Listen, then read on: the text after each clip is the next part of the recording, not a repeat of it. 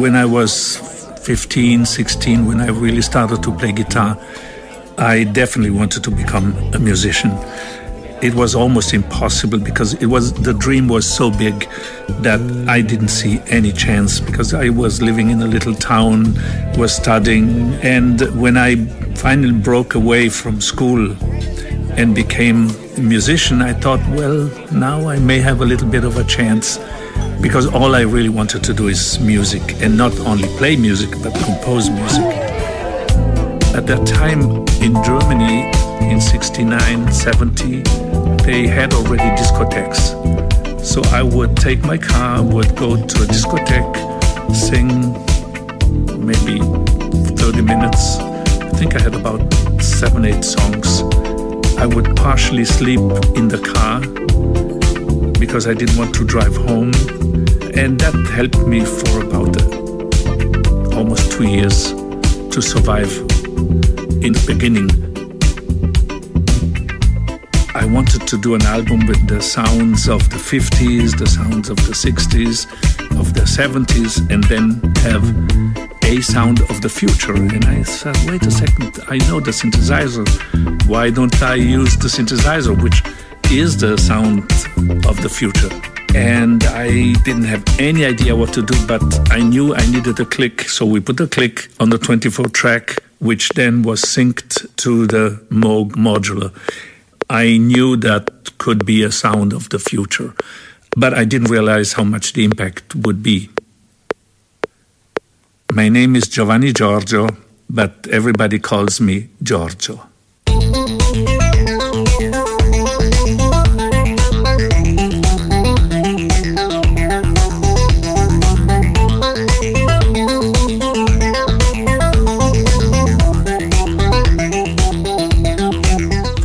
Καλησπέρα, ραδιόφωνο με στυλ αθλητικό, εδώ πήγουν Sport εφ εμ στους ενενήντα τέσσερα κόμμα έξι.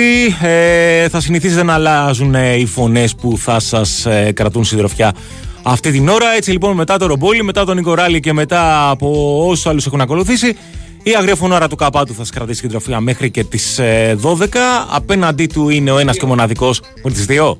Ναι, είδες, ακόμα δεν έχουν συντονιστεί. Ναι, καλά θα ήταν, θα είχα τελειώσει. ε, λοιπόν, απέναντί του είναι ο ένας και ο μοναδικός, ο νέαρχος Κυριαζόπουλος, που είναι περιττό να σας πω τι φοράει. Και επειδή πριν από λίγο λάβαμε ένα τηλεφώνημα από την Αυστρία με τον κύριο Ηρακλή Αντίπα να μας μεταφέρει μια είδηση, να την πούμε και εμείς στον αέρα, την οποία είδηση σε λίγο θα, την, θα έχει την δυνατότητα, αν ήδη δεν την έχει ανεβάσει ο Λιβάνιος, έτσι για να τον δώσω, να διαβάσετε και στο sportfm.gr.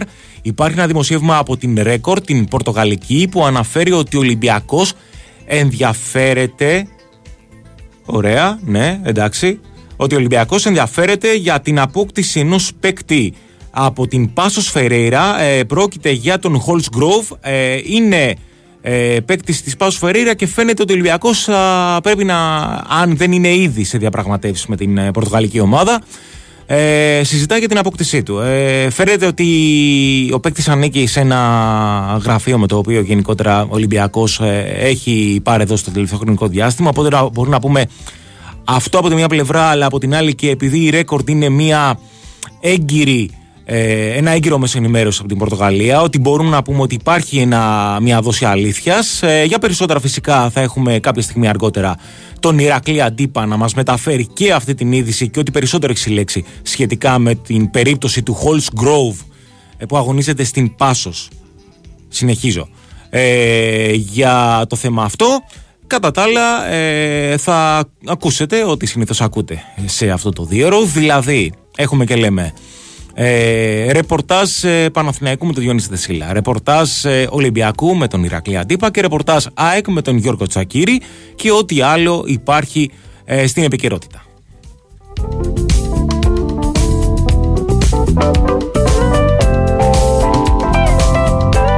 Λοιπόν, εγώ να σας θυμίσω του καλοκαίρι. Να σας θυμίσω, το ξέρουμε, το έχουμε πάρει χαμπάρι. Ότι το καλοκαίρι έχει φτάσει στην Big Win με μια προσφορά χωρίς κατάθεση που μοιράζει εκπληκτικά δώρα. Η προσφορά ισχύει μέχρι και την Κυριακή. Μέχρι και την Κυριακή, εντάξει. Λοιπόν, ρυθμιστή σε έψη συμμετοχή για άτομα άνω των είκοσι ενός ετών, παίξει υπεύθυνα, όροι και προϋποθέσεις φυσικά στο bigwin.gr. Ρωτάτε τι γίνεται με το Σεγγέλια, πότε θα έχουμε νέα με το Σεγγέλια. Ε, για τον Παναθηναϊκό. Ε, το πρωί υπήρχε μια ενημέρωση για τον Παναθηναϊκό με τον Σεγγέλια. Λίγο πολύ τα έχουν βρει και ο Σεγγέλια θα προσπαθούσε να επικοινωνήσει από μόνος του με την ε, Ιταλική ομάδα τη Virtus Bologna, στην οποία ανήκει, για να σπάσει το συμβόλαιό του και να έρθει στον Παναθηναϊκό να υπογράψει με τους πράσινους. Υπάρχει ένα δημοσίευμα, ένα τιτίβισμα, ε, το οποίο μπορείτε να το διαβάσετε και στο sportfm.gr, από, τον, ε, από ένα Ιταλό δημοσιογράφο, ε, ο οποίος αναφέρει ότι προσπαθεί να εκμεταλλευτεί λίγο το ενδιαφέρον του Παναθηναϊκού για τον παίκτη της Virtus Bologna. Πώς, με ποιον τρόπο? Ε, η Μπολόνια έχει υπογράψει με τον Σενκέλια το περασμένο καλοκαίρι ε, συμβόλαιο για δύο συν ένα χρόνια. Οπότε λοιπόν ακόμα μπαίνει ένα ακόμα, έχει ακόμα έναν χρόνο για το κλειστό διετές. Τώρα το συν ένα καταλαβαίνετε δεν είναι κάτι το οποίο μπορεί να είναι αμεληταίο, δεν, δεν μπορεί να, να, να αποτελέσει πρόβλημα. Ωστόσο, πάνω σε αυτό το κλειστό διετές συμβόλαιο και συγκεκριμένα για, το, για τον ακόμα έναν χρόνο που έχει, θα προσπαθήσει να πατήσει και να πάρει κάποια χρήματα από τον Παναθηναϊκό. Χρήματα τα οποία, όπως υποστηρίζει ο Ιταλός δημοσιογράφος στο τιτίβισμά του αυτό, ότι θα τα εκμεταλλευτεί έτσι ώστε να προχωρήσει κάποιες μεταγραφικές υποθέσεις που έχει στο πλάνο της, και παρόλα αυτά φαίνεται να μην έχει το ποσό για να το κάνει. Γενικότερα γνωρίζουμε ότι η Virtus Bologna δεν είναι και τόσο πολύ καλά οικονομικά και θα ήθελε να γλιτώσει από το συμβόλαιο του Σεγγέλια. Παρόλα αυτά, έρχεται το ενδιαφέρον του Παναθηναϊκού για να την βοηθήσει, σε αυτό εγώ θα πω, στο να κάνει τις μεταγραφικές αυτές τις υποθέσεις που θέλει, για να, που έχει στο πλάνο της. Οπότε λογικό είναι να το, λογικό, λογικό είναι, ναι, να το εκμεταλλευτεί αυτό. Είναι κάτι το οποίο ο Παναθηναϊκός γενικότερα το αντιμετωπίζει αυτό το χρονικό διάστημα, σε όλες τις υποθέσεις ή στις περισσότερες από τις υποθέσεις που φαίνεται να προσπαθεί Ε, να κάνει και να φέρει εις πέρας, έτσι ώστε να ντύσει στα χρώματά του παίκτες που αγωνίζονται στην Ευρωλίγκα σε άλλες ομάδες. Είχαμε και χθες ένα τιτίβισμα και ένα live μάλλον στο Instagram από τον ε, κύριο Δημήτρη Γιαννακόπουλο, στον οποίο, ο οποίος ε, ανέφερε πολλά πράγματα τα οποία είχε σκοπό να κάνει και ο Παναθηναϊκός είχε έρθει σε συμφωνία με τους παίκτες, αλλά παρόλα αυτά δεν κατάφερε, δεν είχε καταφέρει μέχρι τώρα τουλάχιστον, εντάξει, να προχωρήσει τις υποθέσεις αυτές, όπως Ε, λόγω χάρη, ξέρω εγώ, Χεζόνια. Πολλές φορές το έχετε ακούσει, έχετε ρωτήσει τον Γιώργο τον Μετρίδη για το τι θα συμβεί με την περίπτωση του Κροάτη. Ε, οι ομάδες λοιπόν αυτές, ειδικά μετά και την απόκτηση του Σλουκά, θα έλεγα, που φάνηκε το Παναθηναϊκός έχει σκοπό να τα αρχίσει να τα ρίχνει χοντρά στη μεταγραφική αγορά και στο παζάρι της Ευρωλίγκας για να ανεβάσει επίπεδο την ομάδα του και ρόστερ του. Φαίνεται λοιπόν ότι έχουν καταλάβει ότι μπορούν να εκμεταλλευτούν τον Παναθηναϊκό με τον τρόπο αυτό, και κάτι τέτοιο φαίνεται να θέλει να κάνει και η Virtus Bologna. Περιμένουμε ενημέρωση να δούμε για το πώς θα κινηθεί ο Παναθηναϊκός στην περίπτωση αυτή. Αν τελικά δηλαδή θα επιμείνει σε αυτό η Virtus Bologna και ο Παναθηναϊκός θα υποχρεωθεί να δώσει ένα ποσό. Τώρα πόσο ποσό θα είναι αυτό δεν ξέρω, πόσα χρήματα θα είναι αυτά.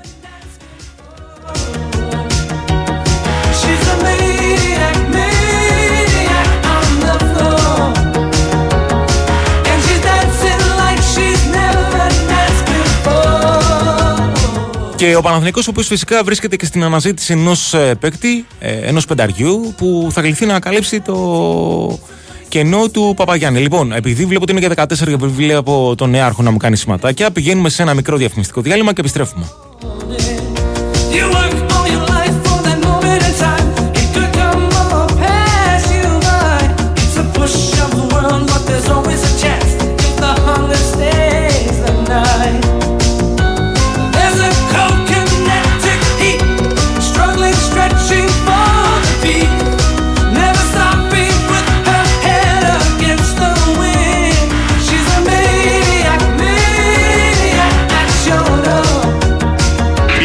εφ εμ ενενήντα τέσσερα κόμμα έξι. Στην Blue Star Ferries σε ταξιδεύουμε για να περπατήσεις τα αγαπημένα σου σοκάκια και να κολυμπήσεις τα πιο όμορφα νερά. Σε ταξιδεύουμε για τις γεύσεις, τις εικόνες, αλλά κυρίως για τις αναμνήσεις που θα δημιουργήσεις σε Κυκλάδες, Δωδεκάνησα, νησιά Βορείου Αιγαίου και Κρήτη.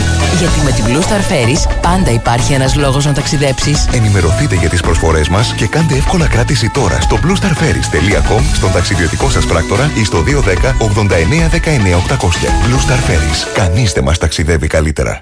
Η Winsport εφ εμ ενενήντα τέσσερα κόμμα έξι.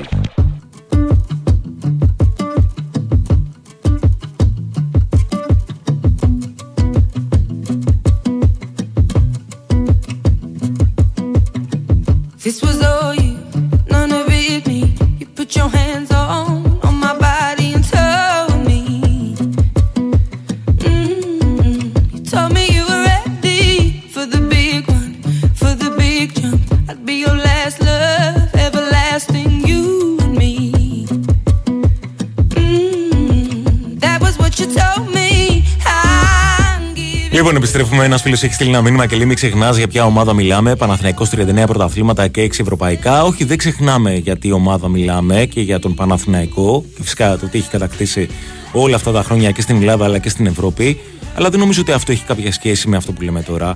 Είναι πολύ λογικό ε, οι παίκτες που έχουν συμβόλαια με παίκτες που θέλει ο Παναθηναϊκός να εκμεταλλευτεί αυτό το γεγονός και να ζητάει λεφτά από τον Παναθηναϊκό. Είναι κάτι το οποίο. Δηλαδή, ας έρθουμε στην πλευρά δηλαδή, της ελληνικής ομάδας. Είναι πολύ λογικό, παιδιά, αυτό να συμβαίνει. Ε, όταν ο Αντίπας λέει, ρώτησε το πώς ναι, να επιλέγουμε τον Hollis Grove, λέει, και όπου Χαλάκης είναι καλύτερος που δεν μπορεί να στρίψει το με αίτηση. Ναι, γενικότερα πολύ κριτική βλέπω για τις επιλογές που φέρεται να κάνει ο Ολυμπιακός για τους παίκτες ε, που έχει αποκτήσει, που έχει πάρει μέχρι τώρα στο ρόστερ του, αλλά και γενικότερα για αυτούς που φέρεται να θέλει.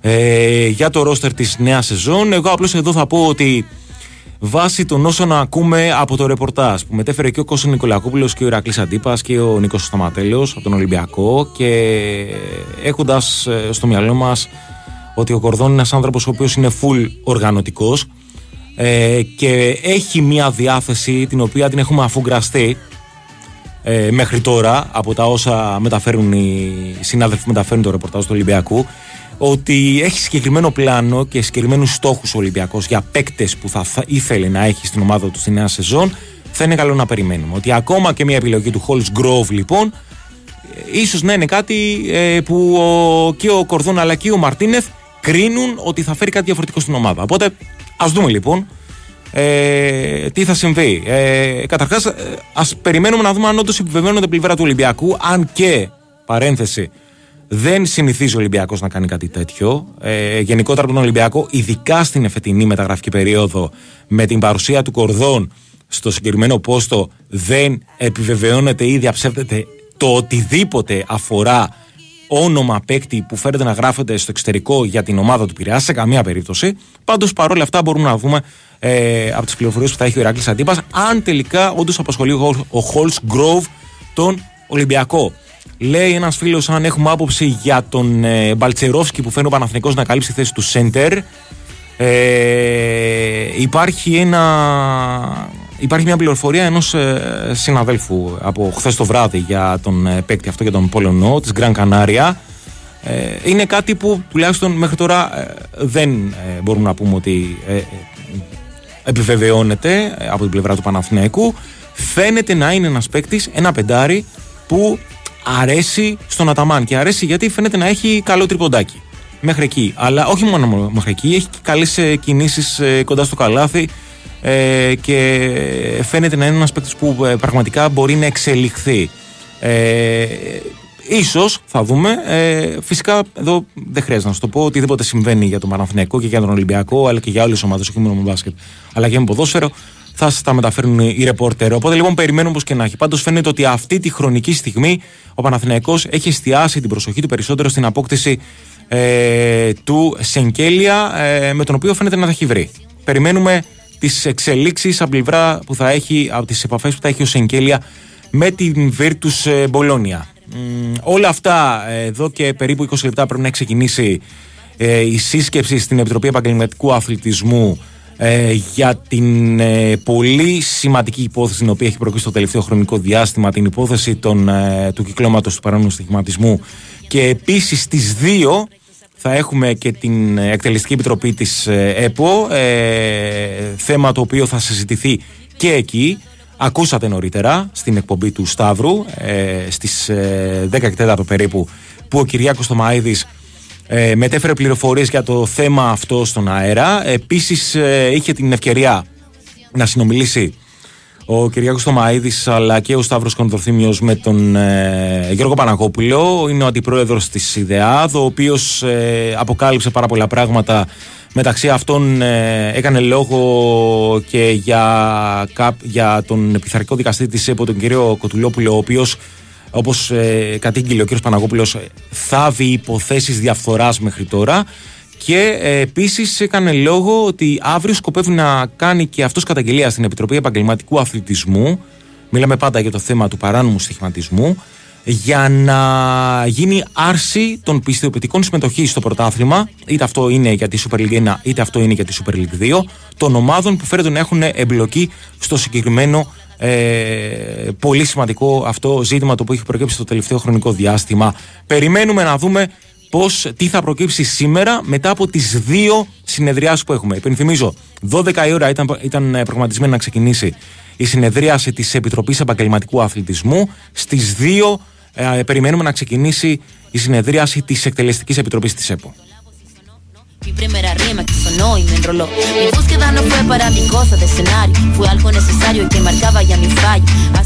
Επίσης, λέει ένας φίλος, δεν είναι λίγο αφελές να λες ότι έχει συμφωνήσει με παίκτες που δεσμεύονται με συμβόλαιο, με εκτίμηση Γιάννης? Ε, αφελές καταλαβαίνω πως το λες, από την άποψη ότι δεν, ε, τυπικά δεν μπορεί να γίνει αυτό.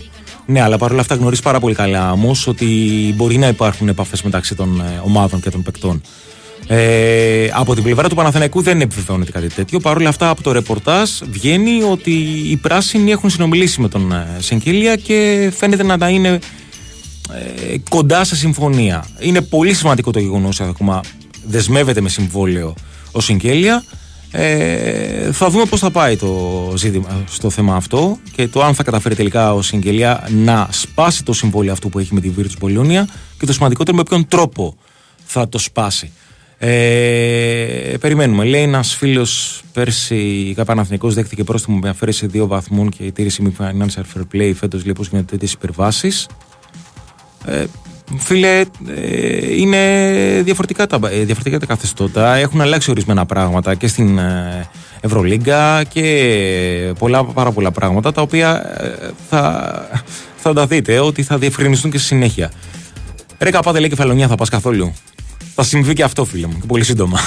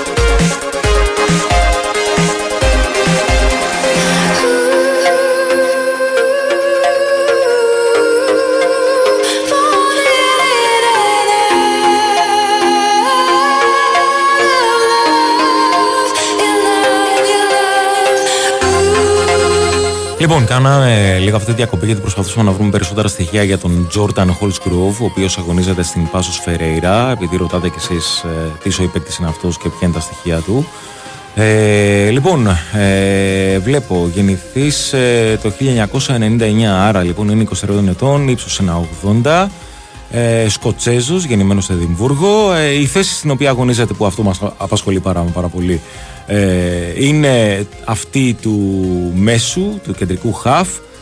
ε, Λοιπόν, ε, από ό,τι βλέπω, από το δύο χιλιάδες είκοσι δύο, δηλαδή πέρυσι, ε, πήρε την μεταγραφή του στην ε, Πάσος Φερέιρα ε, και αγωνίστηκε σε αυτή από την Θέλτα Βίγκο, την δεύτερη ομάδα. ε, Η Πάσος Φερέιρα, υπενθυμίζω ότι είναι μια ομάδα η οποία αγωνίζεται στην δεύτερη κατηγορία της Πορτογαλίας. Ε, το κόστος της μεταγραφής, από ό,τι βλέπω, ήταν ε, μεταφε... ως ελεύθερος πήγε στην ε, Πάσος Φερέιρα, και μισό λεπτό δώστε μου τώρα για να δούμε κάποια στατιστικά τα οποία έχει την ε, περασμένη σεζόν στην οποία αγωνίστηκε. Λοιπόν, ε, στην περασμένη σεζόν δύο είκοσι δύο είκοσι τρία βλέπω λοιπόν ότι έχει παίξει στο πορτογαλικό πρωτάθλημα στη δεύτερη κατηγορία σε είκοσι τέσσερα παιχνίδια, ε, στα οποία αγωνίστηκε, ε, έχει σκοράρει δύο φορές, έχει δώσει δύο assist, ε, έχει αποβληθεί μία φορά με μια, με, δι, με μια κόκκινη κάρτα που δέχθηκε μετά από δεύτερη κίτρινη. Ε, η θέση στην οποία αγωνίζεται, που μπορούμε να διευκρινίσουμε ακόμα περισσότερο, είναι ότι τις περισσότερες φορές αγωνίζεται σαν ε, κεντρικός μέσος. Παρόλα αυτά όμως σε πολλές περιπτώσεις έχει αγωνιστεί και στη θέση του αμυντικού χαφ, δηλαδή ως εξάρι. Ε, συγκεκριμένα από συνολικά τα είκοσι τέσσερα παιχνίδια έχει δεκαοκτώ εμφανίσεις ως κεντρικό χαφ και τις υπόλοιπες, τις υπόλοιπες έξι δηλαδή ως ε, ντι εμ, έτσι για να μιλήσουμε και με χαρακτηριστικά του εφ εμ, που νομίζω θα γίνεται ακόμα περισσότερο κατανοητό προς όλους όσοι μας ακούτε.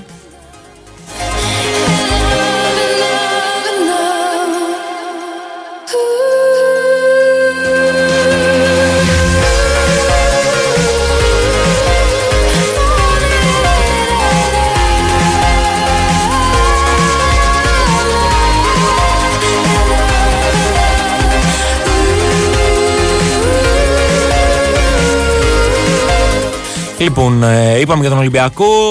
Από τον Παναθηναϊκό περιμένουμε σήμερα την λίστα να γίνει γνωστή από τον Ιβάν Γιοβάνοβιτς. Φυσικά μιλάμε για τη λίστα για τους αγώνες με την Νύπρο. Ε, προγνωστικά, όπως αντιλαμβάνεστε, σε αυτές τις περιπτώσεις δεν ε, μπορούν να γίνουν. Ε, περιμένουμε να δούμε ποιοι θα είναι οι παίκτες που θα κοπούν, οι δύο που θα κοπούν. Και επίσης όλο αυτό ε, περιμένουμε να δούμε και τι θα γίνει με τον ε, Τσέρινα, αν θα είναι σε κατάσταση για να ξεκινήσει στο παιχνίδι με την Ντνίπρο, αν θα μπορέσει να αγωνιστεί στο παιχνίδι με την Ντνίπρο. Και αυτό γιατί, γιατί ο Τσέρινα τα τελευταί, τις τελευταίες δέκα με δεκαπέντε μέρες δεν έχει καταφέρει να κάνει προπονήσεις με τον Παναθηναϊκό. Εάν είχε κάνει δεν θα μπορούσε να τεθεί θέμα ε, για να ξεκινήσει βασικός και στα δύο παιχνίδια, εγώ θα πω, στο παιχνίδι με την Ντνίπρο. Από εκεί και πέρα, στα παιχνίδια με την Ντνίπρο, από εκεί και πέρα θα δούμε ε, πώς θα πάει στις τελευταίες προπονήσεις, γιατί έχουμε ακόμα κάποιες μέρες μπροστά, λίγες μέρες ακόμα μέχρι ο Παναθηναϊκός να είναι έτοιμος και να φτάσουμε στο πρώτο από τα δύο μάτς με την Ουκρανική ομάδα, για να δούμε εάν ο Τσέριν θα είναι έτοιμος να αγωνιστεί και σε ποια κατάσταση θα είναι να αγωνιστεί. Οπότε, εάν ε, λάβουμε υπόψη τα δεδομένα που έχουμε αυτή τη χρονική στιγμή και έτσι όπως έχει μεταφέρει και το ρεπορτάζ ο Νίκος Αθανασίου νωρίτερα, είναι απίθανο με τα δεδομένα αυτά ο Τσέρι να ξεκινήσει στο παιχνίδι με την Ντνίπρο, στο πρώτο παιχνίδι. Λογικά κάποιο άλλο τρίκ θα βρει ο Ιβάν Γιοβάνοβιτς, κάποιον άλλο παίκτη θα επιλέξει ο Ιβάν Γιοβάνοβιτς για να καλύψει τη θέση του στην ε, μεσαία γράπη δίπλα στο Ρούμπεν. Τώρα θα είναι αυτός ο Κλέιν Χέισλερ, θα είναι ο Τσόκαη που είδαμε στο παιχνίδι με την ε, Ράγιο Βαγικάνο, δεν ξέρω. Από ότι αυτό που, αυτό που ξέρω μάλλον είναι ότι είναι και είκοσι εννιά, όπως μου δείχνει ο Νέαρχος Κυριαζόπουλος. Άρα πηγαίνουμε να συνδεθούμε με το Sky για πολιτικό δελτίο ειδήσεων και επιστρέφουμε.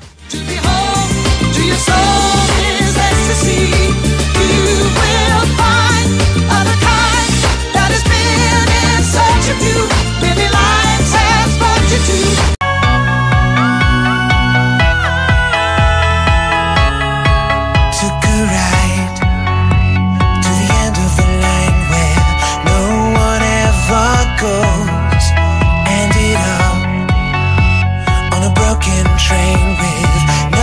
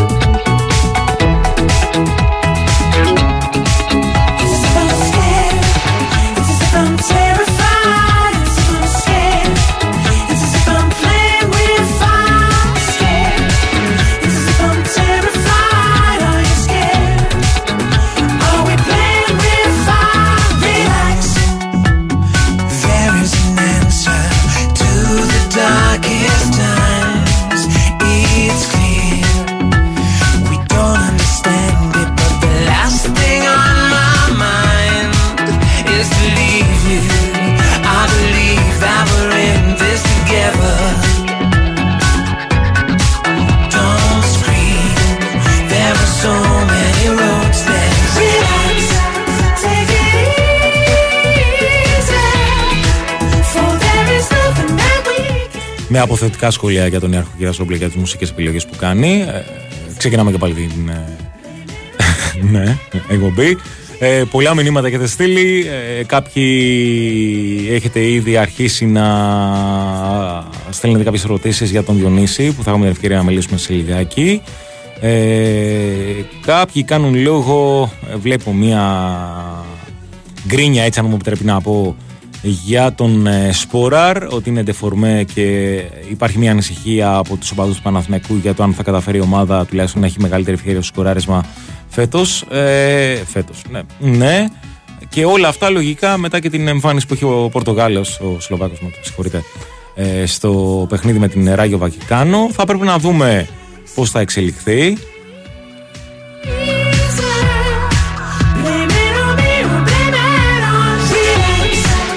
Ε, η αλήθεια είναι ότι ο Σπόρα δείχνει ότι είναι δεφορμέ. Η αλήθεια είναι ότι δείχνει να μείνει σε πάρα πολύ καλή κατάσταση. Παρ' όλα αυτά όμως η ψυχολογία παίζει πολύ μεγάλο ρόλο στους επιθετικούς. Οπότε παιδιά μην ανησυχείτε, από την άποψη ότι έχω την εντύπωση ότι ε, το σημαντικό είναι κάτι το οποίο το έχουμε ακούσει πάρα πολλές φορές και παρ' όλα αυτά το λένε πάρα πολύ και συμφωνώ και εγώ με αυτό. Ε, ότι ο Σπόραρ είναι μέσα στις φάσεις. Ε, αυτό είναι πάρα πολύ σημαντικό για έναν επιθετικό, να είναι μέσα στις φάσεις. Οπότε λοιπόν κάποια στιγμή τον γκολ θα έρθει. Εκτός αυτού υπάρχει και ο Ιωαννίδης, ο οποίος ο Ιωαννίδης έχει δείξει ότι, ειδικά πέρυσι, έδειξε ότι είναι σε πάρα πολύ καλή κατάσταση και συνεχώς ανεβαίνει επίπεδο. Οπότε λοιπόν υπάρχουν δύο επιλογές και μάλιστα δύο πολύ καλές επιλογές αυτή τη στιγμή για την επίθεση του Παναθηναϊκού.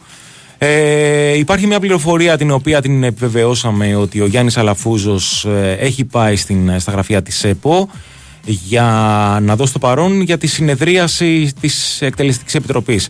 Ε, υπενθυμίζω, δώδεκα η ώρα ε, ήταν προγραμματισμένη να ξεκινήσει και έχει ξεκινήσει η συνεδρίαση της Επιτροπής Επαγγελματικού Αθλητισμού και στις δύο είναι προγραμματισμένο να ξεκινήσει η συνεδρίαση της Εκτελεστικής Επιτροπής και όλο αυτό φυσικά με το φλέγον ζήτημα του κυκλώματος του παράνομου στοιχηματισμού, στο οποίο φαίνεται να εμπλέκονται και ομάδες από την Super League ένα. Υπενθυμίζω ότι, όπως διαβάσατε και εδώ από το sportfm.gr και ακούσατε φυσικά από τους ενενήντα τέσσερα κόμμα έξι, υπήρξε χθες μία επιστολή του Προέδρου της ΠΑΕ Παναθηναϊκού, μία επιστολή στην ΕΠΟ για τα όσα έχουν έρθει στην επιφάνεια για τα παιχνίδια τα οποία φέρονται να είναι χειραγωγημένα, βάσει τουλάχιστον της μελέτης, της έρευνας που έχει γίνει, όχι μόνο της έρευνας από τη Sport Radar και όχι μόνο, αλλά και η Interpol και, και, και πάρα πολλά ε, έτσι ε, έχουν μπει σε αυτή. Ναι, διεθνή όργανα είναι στην, ε, έχουν εμπλακεί στην έρευνα αυτή. Ε, και ο πρόεδρος του Παναθηναϊκού με την επιστολή αυτή, ε, υπενθυμίζω ότι ζητούσε να υπάρχουν, ε, να τρέξουν υποθέσεις και όλα αυτά για ποιο λόγο, γιατί ξεκινάει το πρωτάθλημα και δεν είναι δυνατό να ξεκινήσει ένα πρωτάθλημα και στη Super League ένα αλλά και στη Super League δύο με την αμφιβολία ότι κάποιες ΠΑΕ πραγματικά έχουν εμπλοκή ε, στην, ε, στην υπόθεση αυτή. Είναι κάτι το οποίο θα πρέπει να ξεκαθαρίσει και είναι κάτι το οποίο θα πρέπει να τρέξει πάρα πολύ γρήγορα, γιατί δεκαοκτώ του μήνα, δεκαοκτώ Αυγούστου, ξεκινά το πρωτάθλημα.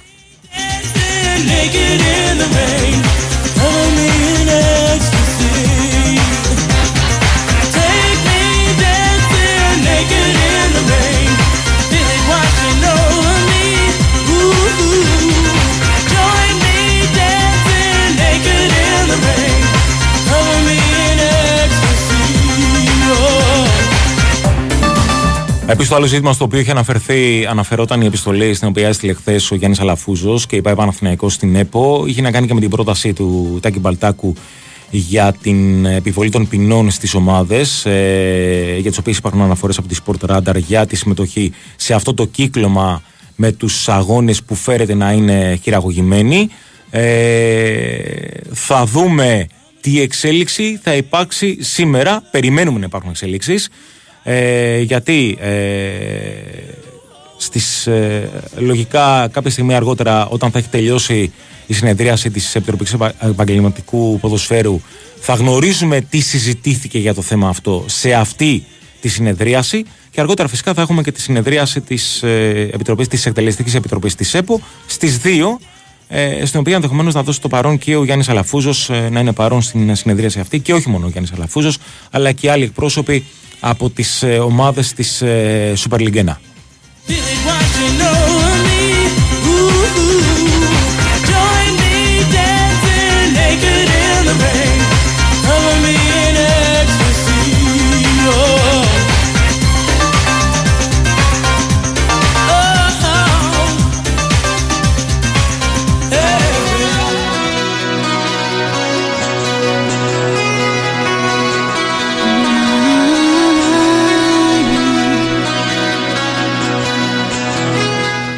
Στην ΑΕΚ το μέγα ζήτημα έχει να κάνει με τον Λιβάη Γκαρσία και με την προσπάθεια που γίνεται από την ε, Λανς για να τον αποκτήσει. Φέρεται να προσφέρει ένα πολύ μεγάλο ποσό, ε, το ποσό το οποίο έχει αρνηθεί η ΑΕΚ ε, να αποδεχθεί για να τον ε, παραχωρήσει.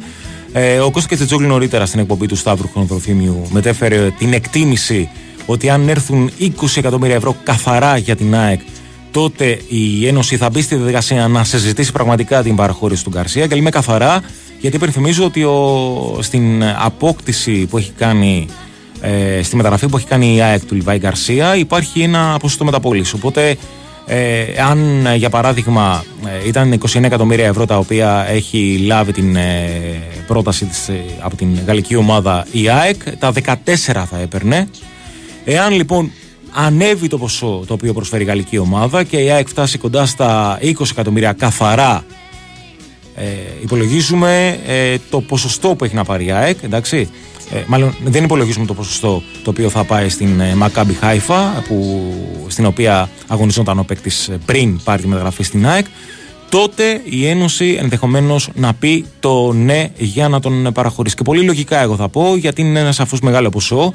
Βέβαια, ε, θα πρέπει να μην ξεχνάμε το γεγονός ότι η ΑΕΚ περιμένουμε φέτος, όχι περιμένουμε, θα παίξει το Champions League, και αν όλα πάνε καλά τα πράγματα, ε, όχι μόνο για την ΑΕΚ αλλά για όλες τις ελληνικές ομάδες το ελπίζουμε, να λάβει μέρος και στους ομίλους της διοργάνωσης, στο Champions League και γενικότερα για όλες τις ομάδες της, στους ομίλους των διοργανώσεων που ε, συμμετέχουν στα προκριματικά, τότε εκεί ε, είναι πολύ λογικό με τις εμφανίσεις που θα γίνουν από τον Λιβάη Γκαρσία να ανεβάσει το ποσοστό, το ποσό της αξίας του. Οπότε είναι ως ένα σημείο μπορούμε να πούμε ρίσκο, αλλά σε αυτές τις περιπτώσεις όταν υπάρχει ένα τόσο πολύ μεγάλο ποσό το οποίο φτάνει ε, σαν πρόταση σε μια ελληνική ομάδα, καταλαβαίνετε, αν αυτό το ποσό είναι και είκοσι εκατομμύρια, τότε πολύ πάρα πολύ δύσκολα μπορεί να πει όχι μια ελληνική ομάδα σε ένα τέτοιο ποσό. Από την άλλη πλευρά στον ΠΑΟΚ δεν υπάρχει κάποια εξέλιξη μεταγραφική. Αυτό που φαίνεται το τελευταίο χρονικό διάστημα να υπάρχει στον ΠΑΟΚ έχει να κάνει με τον, ε, θα πω μέχρι πρότινος, χωρίς να είναι επίσημο πια, για τον Ζωζέ Μποτό, ο οποίος ε, ουσιαστικά είναι κάτι σαν παρελθόν από τον ΠΑΟΚ. Περιμένουμε μέσα στις επόμενες μέρες να αποχωρήσει από τον ε, Δίκεφαλη του Βορρά. Ε, οι σχέσεις ε, του Μπότο με τον Ιβάν Σαββίδη και γενικότερα με τον ΠΑΟΚ δεν είναι τόσο πολύ καλές. Φαίνεται ότι δεν έχει συμμετοχή στις μεταγραφικές υποθέσεις που, στις μεταγραφές που έχει κάνει μέχρι τώρα ο ΠΑΟΚ, αλλά και γενικότερα στις μεταγραφές οι οποίες κινεί ο ΠΑΟΚ ε, μέχρι και το τέλος της μεταγραφικής περίοδου. Ο ίδιος προσπαθεί με τον τρόπο του να πιέσει να αποχωρήσει, δηλαδή αυτή η αποχώρηση να γίνει νωρίτερα. Φαίνεται να το έχει πετύχει, γιατί ε, προχθές το βράδυ είχαμε ένα δημοσίευμα από την Ιταλία που φαινόταν ότι ο Μπότο θα αποτελούσε παρελθόν. Είναι κάτι το οποίο επιβεβαιόταν από το ρεπορτάζ, ότι δηλαδή δεν είναι καλά τα πράγματα μεταξύ των δύο πλευρών, του Μπότο και του ΠΑΟΚ. Και σαν εξέλιξη αυτού του δημοσιεύματος, είχαμε πλέον να προκύπτει από το ρεπορτάζ και πάλι του Δικεφάλη του Βορρά ότι ο Μπότο φαίνεται να είναι πολύ κοντά στο να αποχωρήσει νωρίτερα από αυτό το οποίο τουλάχιστον υπολογιζόταν. Και λέω νωρίτερα γιατί υπολογιζόταν, γιατί ενδεχομένως σε κάποιες περιπτώσεις μεταγραφών ε, παικτών που θέλει να κάνει ο ΠΑΟΚ, να μπορούσε να παίξει έναν ρόλο. Τώρα φαίνεται ότι ο ΠΑΟΚ έχει αποφασίσει ότι αυτό το πράγμα θα πρέπει να γίνει νωρίτερα. Περιμένουμε εξέλιξη και σε αυτό το ζήτημα.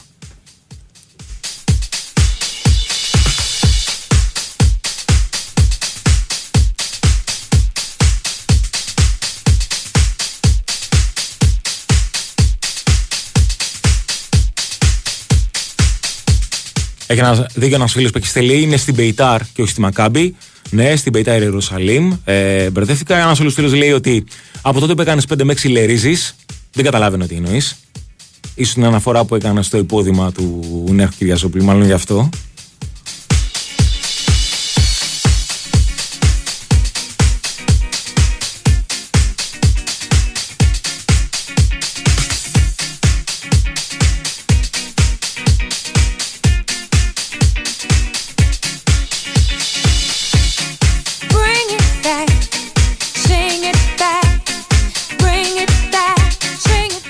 Λοιπόν, ε, άλλες πληροφορίες που φτάνουν από την Πορτογαλία ε, έχει να κάνει με έναν Έλληνα, με τον ε, Σωτήρα Αλεξανδρόπουλο. Έφυγε από τον Παναθηναϊκό, πήγε στη Sporting Λισαβόνας, παρόλα αυτά δεν τα κατάφερε να καθιερωθεί, είχε κάποιες συμμετοχές, ε, ακούστηκε πρι, προημερών για την ΑΕΚ. Αργότερα από την ΑΕΚ διαψεύθηκε ότι δεν ε, την απασχολεί ο συγκεκριμένος παίκτης. Ε, υπήρχαν κάποια δημοσίευματα που φέρεται τον Ολυμπιακό να κοίταξε λίγο προς την πλευρά του Έλληνα διεθνούς. Και τώρα πλέον υπάρχουν κάποια άλλα δημοσίευματα που έχουν να κάνουν όχι πάλι με ελληνική ομάδα, αλλά με την Κοπενχάγη, η οποία ε, κοιτάει και αυτή την περίπτωσή του. Ε, είναι πληροφορίες από, από την Πορτογαλία, φυσικά από πορτογαλικά μέσα ενημέρωσης. Φέρεται λοιπόν η Κοπενχάγη να έχει βάλει στο στόχαστρο τον εικοσιεννιάχρονο Άσο και να εξετάζει μήπως τελικά ε, κάνει προσπάθεια για να τον αποκτήσει.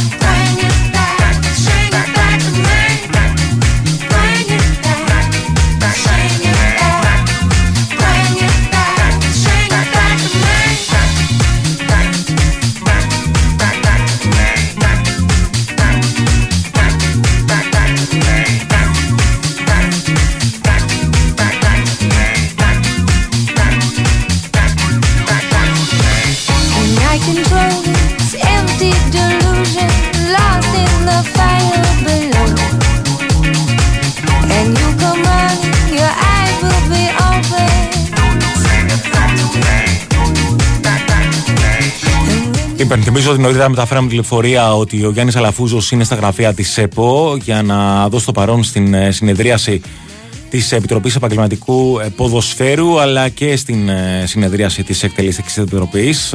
Φυσικά και την υπόθεση του κλίματος του παράνομου στιγματισμού. Οπότε να δούμε τι θα προκύψει γενικότερα από τις δύο συνεδριάσεις όπως λέγαμε και νωρίτερα.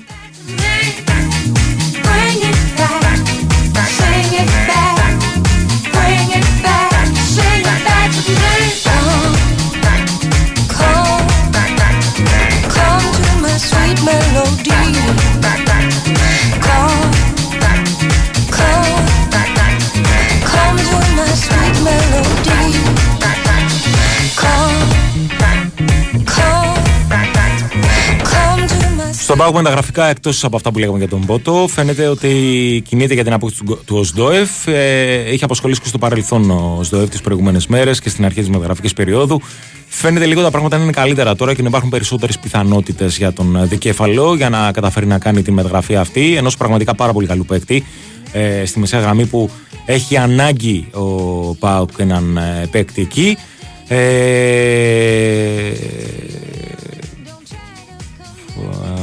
τριαντάχρονος, ναι, ο Ρώσος Χαφ, ο οποίος έχει συμβόλαιο για ακόμα ένα χρόνο με την Καραγιομιούκ και προσπαθεί τώρα ο ΠΑΟΚ να βρει έναν τρόπο να σπάσει το συμβόλαιο αυτό και να κάνει την μεταγραφή η οποία θα τον βοηθήσει πάρα πολύ. Ένας παίκτης που γενικότερα ο Λουτσέσκου έχει μιλήσει και για αυτόν, αλλά έχει μιλήσει ε, για την ανάγκη του ΠΑΟΚ να ενισχυθεί στη μεσαία γραμμή. Ε, λοιπόν, είναι και παρά δέκα από ό,τι βλέπω. Ε, λογικά σε λίγο θα έχουμε την ευκαιρία να μιλήσουμε με τον Διονύση Θεσίλα για το ρεπορτάζ του Παναθηναϊκού. Έχετε αρχίσει και στέλνετε κάποιες ερωτήσεις για τον Διονύση ε, και για τον Παναθηναϊκό. Συνεχίστε έτσι ώστε να τις συλλέξουμε και να μεταφέρουμε στον Διονύση ό,τι περισσότερο μπορεί να απαντήσει και να σας το διευκρινίσει.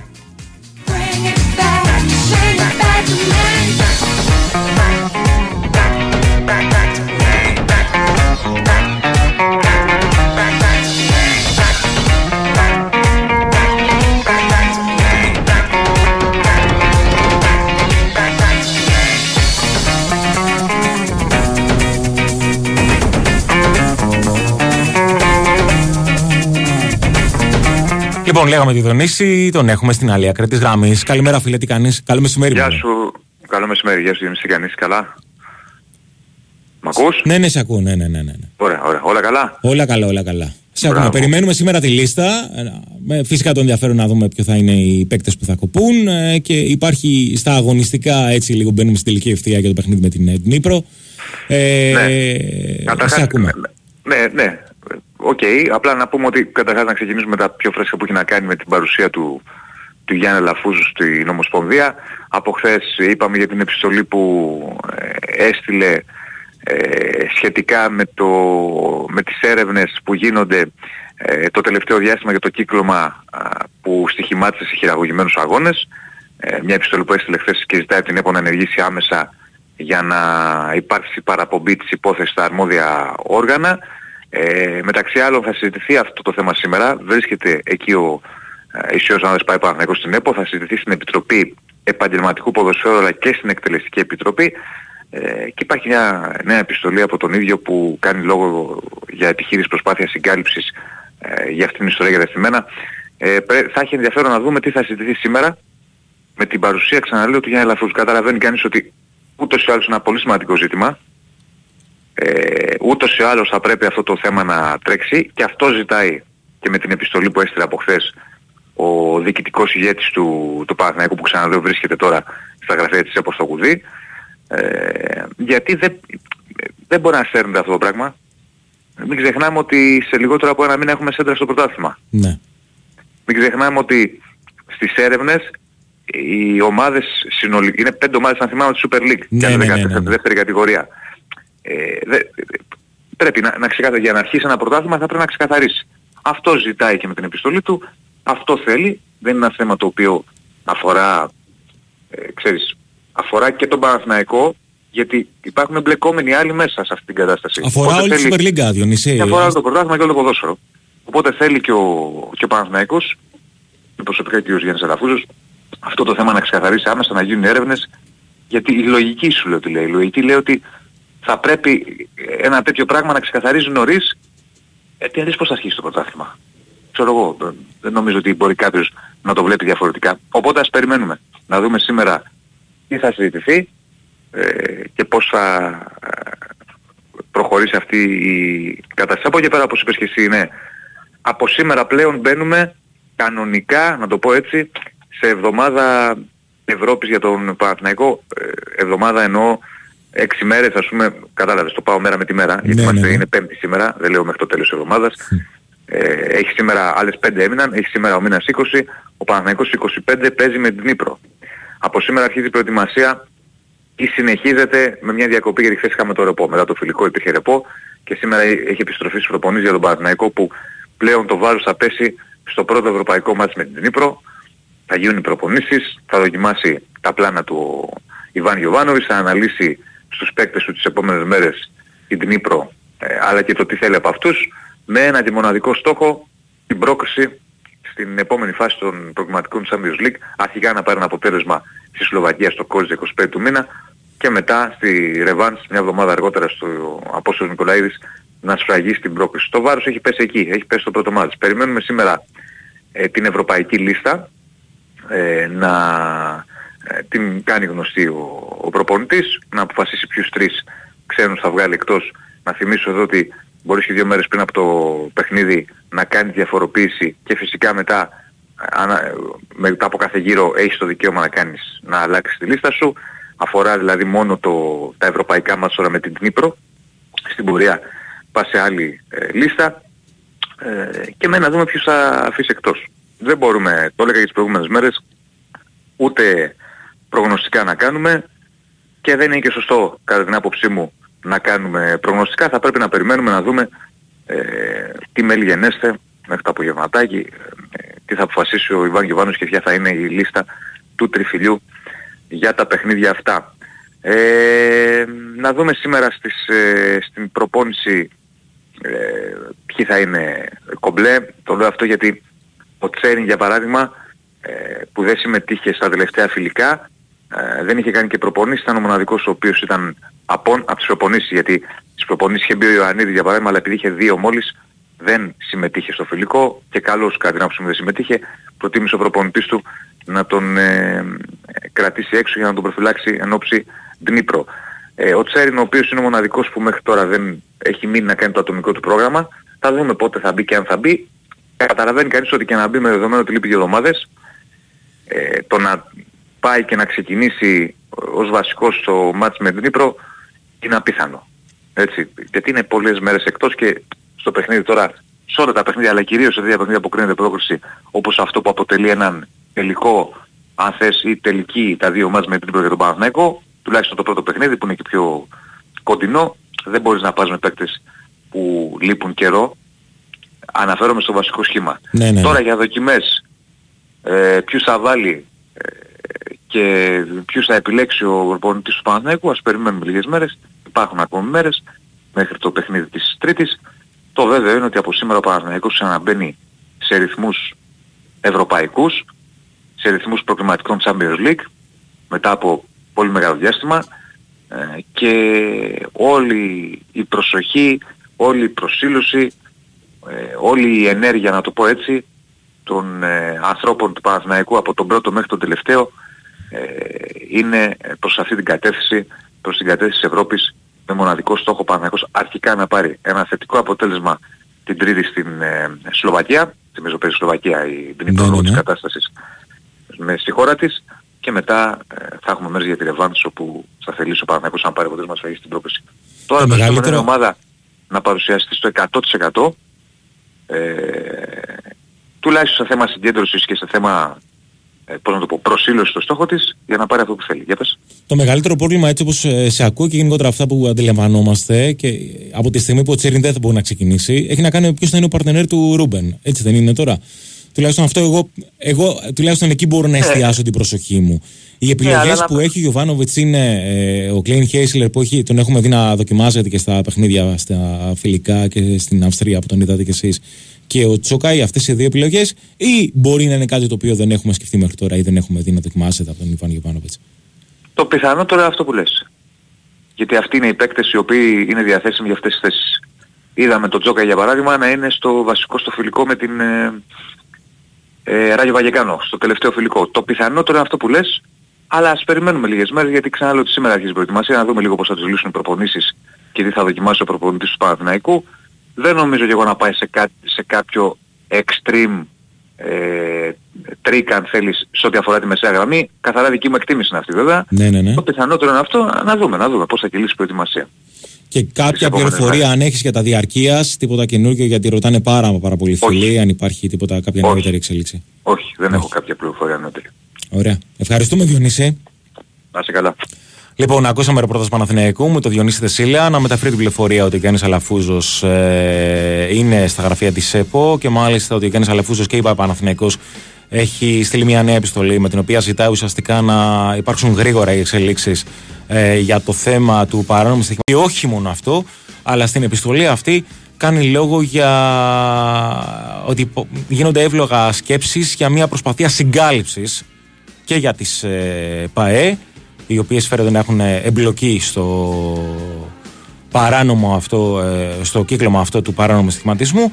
Ε, περιμένουμε εξελίξεις. Ε, φυσικά η παρουσία του διοικητικού ηγέτη του Παναθηναϊκού στην, ε, στα γραφεία της ΕΠΟ είναι κάτι πάρα, πάρα πολύ σημαντικό, και είναι κάτι το οποίο ενδεχομένως να φέρει ακόμα περισσότερες εξελίξεις και να πιέσει από την πλευρά του, κάτι το οποίο συμβαίνει από τον Παναθηναϊκό από την πρώτη στιγμή, όχι μόνο για το θέμα αυτό, αλλά γενικότερα για τις υποθέσεις, ε, προς την ε, εξέλιξη, στο να έχουμε πιο, πιο γρήγορες εξελίξεις. Λοιπόν, βλέπω ότι είναι μία. Πηγαίνουμε σε ε, δελτίο ειδήσεων και επιστρέφουμε.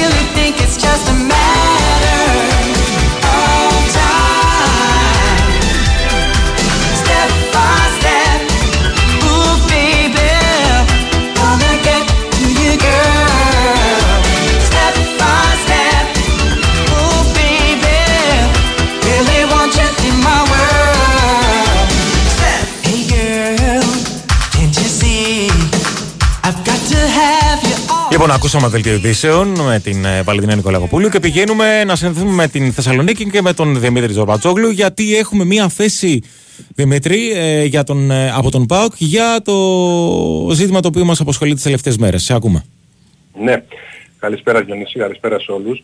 Είναι θέση που εκφράστηκε από τον ε, Μάτι Γαγκάτση μετά και από επιθυμία του Ιβάν Σαββίδη στην Επιτροπή Επαγγελματικού Ποδοσφαίρου, που προφανώς συνεδριάζει αυτή την ώρα. Προτείνει λοιπόν ο ΠΑΟΚ να σταλεί επιστολή στην ε, αντιεισαγγελέα του Αρείου Πάγου, επικεφαλής της αθλητικής δικαιοσύνης, την κυρία Βυργινία Σεκλαροπούλου, και στον ποδοσφαιρικό εισαγγελέα, τον κύριο Σπυρόπουλο, για την ανάγκη όλων των άμεσων ενεργειών από τη δική τους πλευρά, προκειμένου να ολοκληρωθεί η έρευνα και το νέο πρωτάθλημα σε Super League ένα και Super League δύο να μην έχει σκιές, να τιμωρηθούν δηλαδή με τις προβλεπόμενες ποινές οι εμπλεκόμενες ομάδες και με υποβασμό, εφόσον αποδειχθεί η ευθύνη, και οι παράγοντες με ισόβια απαγόρευση ενασχόλησης με το ποδόσφαιρο, επαναλαμβάνουμε, εφόσον αποδειχθεί η ενοχή τους με βάση όλη την έρευνα που, που γίνεται.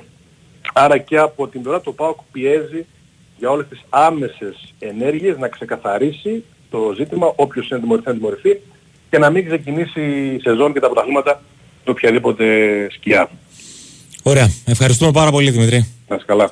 Λοιπόν, ε, ακούσαμε από τον ε, Δημήτρη Ζορμπατσόγλου την ε, θέση του ΠΑΟΚ ε, σχετικά με το ζήτημα το οποίο περιμένουμε εξελίξεις και σήμερα από τις δύο συνεδριάσεις, ε, τη μία των οποίων είναι σε εξέλιξη στην ε, ΕΠΟ. Ο ΠΑΟΚ, ο οποίος όπως και ο Παναθηναίκος νωρίτερα, έτσι και αυτός ζητάει να τρέξουν διαδικασίες αλλά και να υπάρξουν οι προβλεπόμενες ποινές για τις ομάδες που εμπλέκονται, αλλά όχι μόνο για τις ομάδες αλλά και για τα φυσικά πρόσωπα τα οποία Ε, έχουν σχέση με τις ομάδες αυτές. Ε, υποβασμός από τη μία ε, προβλέπουν οι ποινές αυτές ε, που είναι σε ισχύ, και η ισόβια απαγόρευση ενασχόληση με το ποδόσφαιρο είναι για τους ε, παράγοντες, για τα φυσικά πρόσωπα τα οποία φαίνονται να έχουν ε, συμμετοχή σε αυτό το κύκλωμα. Υπενθυμίζω ότι υπάρχει μια πληροφορία ε, η οποία ήθελε ε, από τη μία την ΕΠΟ να γίνονται ακόμα πιο αυστηρές οι ποινές αυτές. Κάτι το οποίο ε, βέβαια δεν ξέρω αν μπορεί να γίνει τώρα και πόσο άμεσα μπορεί να γίνει και πόσο πιο αυστηρές μπορούν να α, μιλήσουμε αυστηρές ε, ποινές ε, μετά από επιβασμού και για ισόβια απαγόρευση ενασχόλησης με το ποδόσφαιρο και τα φυσικά πρόσωπα από τη μία πλευρά, και από την άλλη πλευρά υπάρχει και πάλι μια πληροφορία ότι η Super League ε, σκέφτεται οι ποινές αυτές να γίνουν λίγο, λίγο το, να μην είναι τόσο πολύ αυστηρές. Όπως και να έχει, το σημαντικό είναι ότι μετά τον Παναθηναϊκό έχουμε και τον ΠΑΟΚ, άλλη μία ομάδα από τη Super League και μάλιστα από τις μεγάλες ομάδες, από το Big Five, που παίρνει θέση ξεκάθαρα υπέρ της ε, ταχύτητας ε, με την οποία θα πρέπει να υπάρξουν εξελίξεις και οι, όλες οι, οι, οι διεργασίες στο θέμα αυτό. Υπενθυμίζω, νωρίτερα είχαμε μεταφέρει την πληροφορία ότι ο Γιάννης Αλαφούζος είναι στα γραφεία της ΕΠΟ για να δώσει το παρόν ε, στην, ε, σίγουρα στη συνεδρίαση που ξεκινά στις δύο, στην συνεδρίαση της Εκτελεστικής Επιτροπής. Από τις δώδεκα είναι σε εξέλιξη η συνεδρίαση της Επιτροπής Επαγγελματικού Ποδοσφαίρου για τα ζητήματα αυτά. Νούμερο τριάντα είναι το... στην ιεράρχηση που έχει δοθεί και στη σειρά με οποία, τα θέματα τα οποία θα συζητηθούν στην, Επιτροπή, στην Εκτελεστική Επιτροπή, το θέμα της, αυτή, του κυκλώματος του παράνομου στοιχηματισμού. Αυτό λοιπόν είναι μία και δώδεκα. Σε πολύ λίγο χρονικό διάστημα θα έχουμε την ευκαιρία να μιλήσουμε με τον Ηρακλή Αντίπα για να μας μεταφέρει την εξέλιξη από το ρεπορτάζ του Ολυμπιακού. Εγώ εδώ να σας θυμίσω ότι το καλοκαίρι έχει φτάσει στην Big Win και με μια προσφορά χωρίς κατάθεση που μοιράζει εκπληκτικά δώρα. Η προσφορά ισχύει μέχρι και την Κυριακή. Ρυθμιστεί σε έψη συμμετοχή για άτομα άνω των είκοσι ενός ετών. Παίξε υπεύθυνα, όροι και προϋποθέσεις φυσικά στο bwin.gr. Πηγαίνουμε σε μικρό διαφημιστικό διάλειμμα και επιστρέφουμε.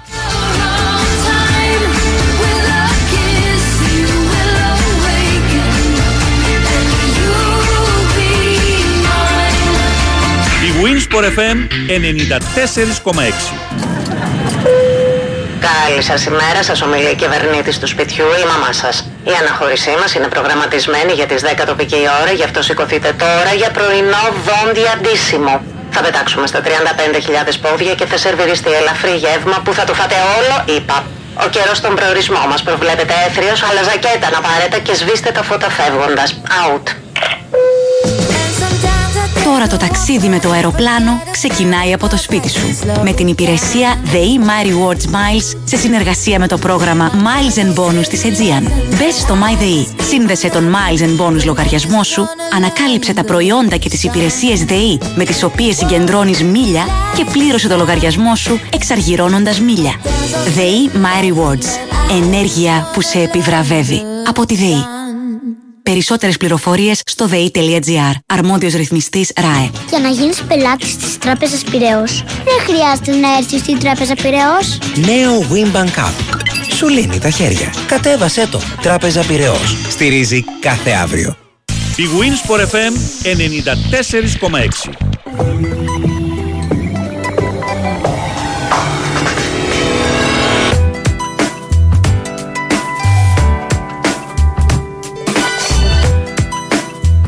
Λοιπόν, ένας φίλος μας στέλνει και ότι ο Ολυμπιακός έχει πάρει θέση με την ομιλία του Προέδρου του στην κλήρωση του πρωταθλήματος από τον Βαγγέλη Μαρινάκη. Βέβαια, ο Βαγγέλης Μαρινάκης έχει και, ε, είναι και ο πρόεδρος της Super League. Οπότε, ναι, υπάρχει και η θέση αυτή από τον πρόεδρο της Super League. Ε, στέλνετε σιγά-σιγά τις ερωτήσεις που έχετε για τον Ηρακλή. Ε, να υπενθυμίσω ότι έχουμε σε εξέλιξη εδώ και περίπου δεκατρία λεπτά το δεύτερο παιχνίδι από το Μουντιάλ Γυναικών. Φυσικά, μιλάμε για το ποδόσφαιρο. Ε, Αυστραλία-Ιρλανδία μηδέν μηδέν μέχρι τώρα χωρίς σκορ. Ενώ στο παιχνίδι το οποίο είχε ανοίξει την αυλαία της διοργάνωσης, Νέα Ζηλανδία με Νορβηγία ένα μηδέν. sportfm.gr μπορείτε να πείτε, να διαβάσετε για το παιχνίδι αυτό, αλλά και να δείτε και τον γκολ με το οποίο ε, προηγήθηκε, αλλά και πήρε την νίκη Νέα Ζηλανδία στο παιχνίδι αυτό απέναντι στην Νορβηγία. Σε μια διοργάνωση που έχει πολύ μεγάλο ενδιαφέρον. Ε, και φυσικά θα καλύπτεται και από το Big Win Sport εφ εμ. Θα σας μεταφέρουμε τις ενεξέλιξεις, τα αποτελέσματα, αλλά και από το sportfm.gr θα έχετε την ευκαιρία μάλιστα να βλέπετε και φάσεις, γκολ και οτιδήποτε άλλο προκύπτει από τα παιχνίδια της διοργάνωσης αυτής.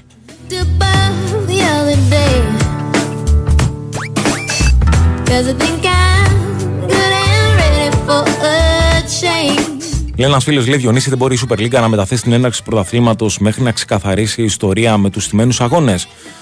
Είναι ένα ζήτημα αυτό. Δεν ξέρω πραγματικά αν μπορεί να γίνει. Ε, υπάρχει πάντως προκήρυξη για το πότε ξεκινάει το πρωτάθλημα. Έχουν βγει ήδη ημερομηνίες. Ε, ειλικρινά δεν ξέρω. Πάντως ε, θα πρέπει να το δούμε. Είναι, είναι ε, όπως και να έχει, Ε, το ενδεχόμενο να μετατεθεί ένα πρωτάθληματος, κάτι το οποίο ενδεχομένως να μην το θέλουν οι ομάδες.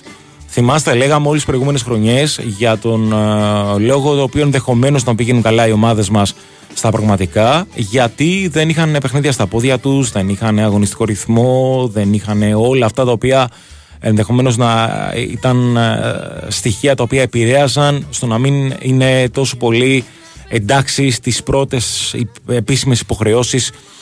Ε, με αποτέλεσμα να μην παίρνουν και την πρόκριση. Ε, δεν νομίζω ότι θα είναι καλό να υπάρξει μετάθεση. Οπότε ε, αντιλαμβάνεστε την πόσο πολύ μεγάλη ανάγκη υπάρχει, αλλά και την πόσο μεγάλη σημασία ε, υπάρχει αυτή η υπόθεση να τρέξει και οι εξελίξεις να υπάρξουν πριν την έναρξη του νέου πρωταθλήματος. Γι' αυτό υπάρχει, υπάρχει και η θέση από τον Παναθηναϊκό, και ο Γιάννης Αλαφούζος έχει πάει στη συνεδρίαση αυτή, και ο ΠΑΟΚ είχαμε θέση πριν από λίγο, την οποία ακούσατε εδώ στους ενενήντα τέσσερα κόμμα έξι με τον Δημήτρη Τζοπατζόγλου, να παίρνει θέση και να ζητάει και αυτός τις εξελίξεις, και μάλιστα πάρα πολύ γρήγορα, ε, για να μπορούμε να πάμε σε μια διαδικασία πλέον σε μια ρέγουλα, εντάξει, να ξεκινήσει κανονικά το πρωτάθλημα ε, την ημέρα που έχουμε πει ότι θα ξεκινήσει, το Σαββατοκύριακο αυτό, και να μην υπάρξει κάποια, κάποιο άλλο πρόβλημα σχετικά με το ζήτημα αυτό. Τώρα λέει ένας φίλος για τον Ολυμπιακό, για να πηγαίνουμε σιγά σιγά στα θέματα τα του Ολυμπιακού, αφού θα έχουμε και την Ηρακλή σε λιγάκι, ότι ε, θα πρέπει να, μιλ, να ρωτήσουμε τον Ηρακλή εάν υπάρχει θέματα, θέμα πώλησης του Χουάνγκ, λέει, γιατί κάτι τέτοιο μου μυρίζει, λέει ένας φίλος. Ε, άλλος φίλος ρωτάει για το Ρέαπτσουκ, τι θα γίνει, αν τελικά θα παραμείνει ή όχι στον Ολυμπιακό.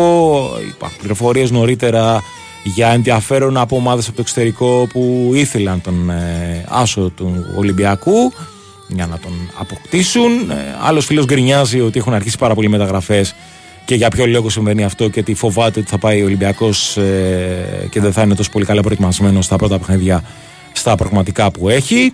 Ε, υπενθυμίζω ότι νωρίτερα είχαμε την πληροφορία από την Πορτογαλία με τον Ολυμπιακό να ενδιαφέρεται για την απόκτηση του Jordan Holzgrove, ένας παίκτης ο οποίος αγωνίζεται στην Πάσος Φερέιρα, ένας παίκτης ο οποίος αγωνίζεται ε, σαν κεντρικό χαφ και κάποιες περιπτώσεις, σε ορισμένες περιπτώσεις στα παιχνίδια πέρυσι της Πάσος Φερέιρα στην δεύτερη κατηγορία της Πορτογαλίας τον είχαμε δει να παίζει και σαν αμυντικό χαφ.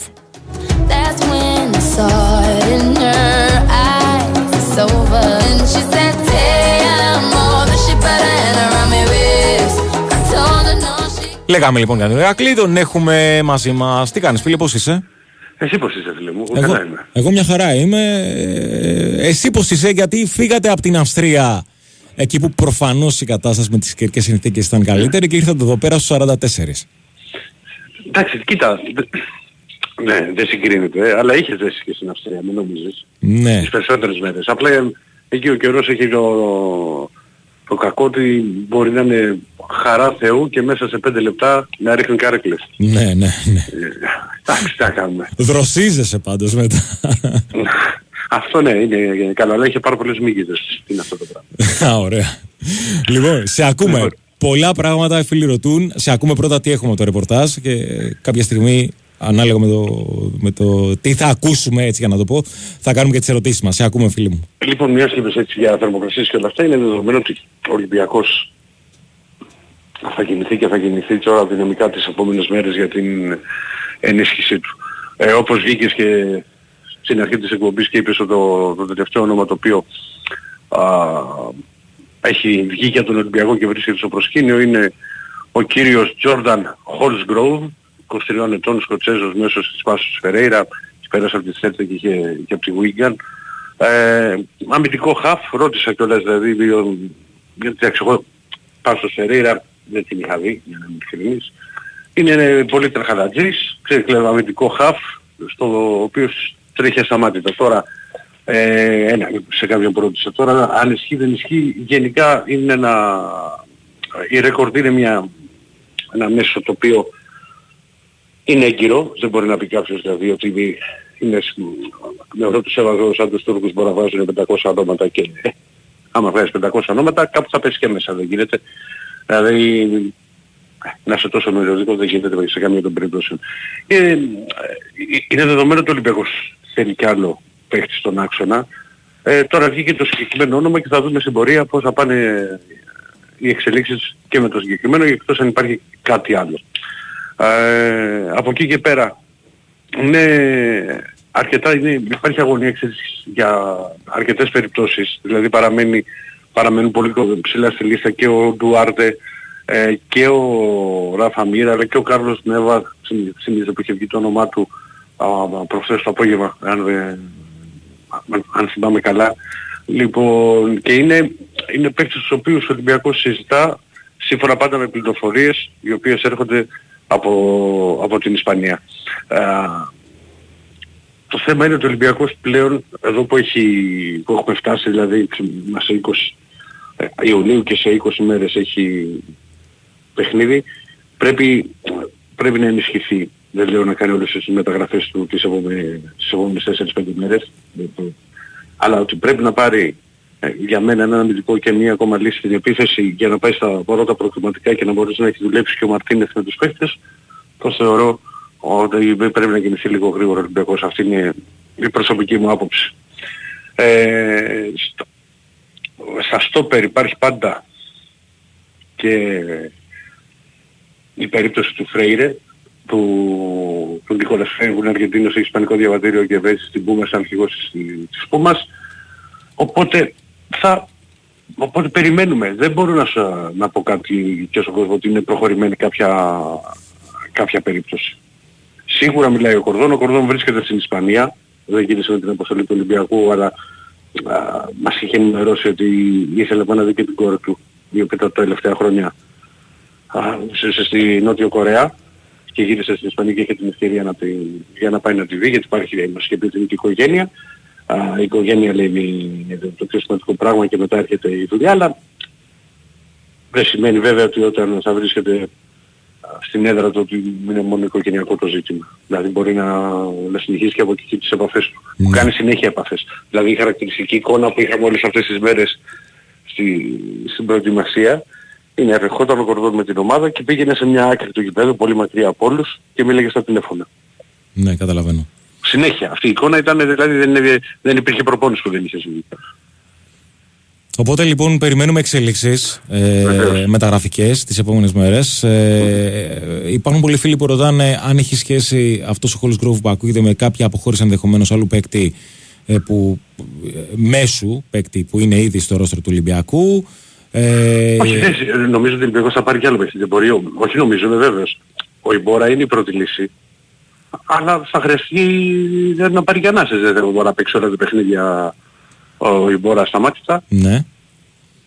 Οπότε λοιπόν σίγουρο. Αυτός ε, ο Hollis Grove υπολογίζεται κάτι σαν ε, αντιιμπόρα, όταν ο Ιμπόρα θα πρέπει να παίρνει ε, κάτι. Έτσι πιστεύω, ναι. ναι. Και αν φυσικά ξέρω ισχύει πολύ και, και, και, ισχύει και το όνομα, αλλά ε, είναι ένα ρεπορτάζ το οποίο δεν μπορεί να πέρασε παρατήρηση. Mm-hmm. Γιατί υπάρχουν και άλλα τα οποία δεν, δεν τα αναφέρουμε καν. Ωραία. Ε, ένας φίλος ρωτάει για τον Νέβα, ε, για τον οποίο είχαμε μιλήσει τις προηγούμενες μέρες, υπήρχε πληροφορίες, ε, αν, έχει κάποια, αν υπάρχει κάποια εξέλιξη σε αυτό το θέμα μεταγραφικό. Σύμφωνα με τους, με τους Ισπανούς, ότι ξέρει η Γρανάδα είναι λογικό να θέλει και περισσότερα χρήματα, γιατί ο Ολυμπιακός θα επανέλθει με νέα πρόταση. Αλλά μιλάω πάντα με πληροφορίες από την Ισπανία. Ναι. Ε, επίσης ένα παίκτη τον οποίο γνωρίζει πάρα πολύ καλά ο, ο Ντιέγκο Μαρτίνες. Πάρα πολύ καλά. Δηλαδή είχαν συνεργαστεί στην Γρανάδα.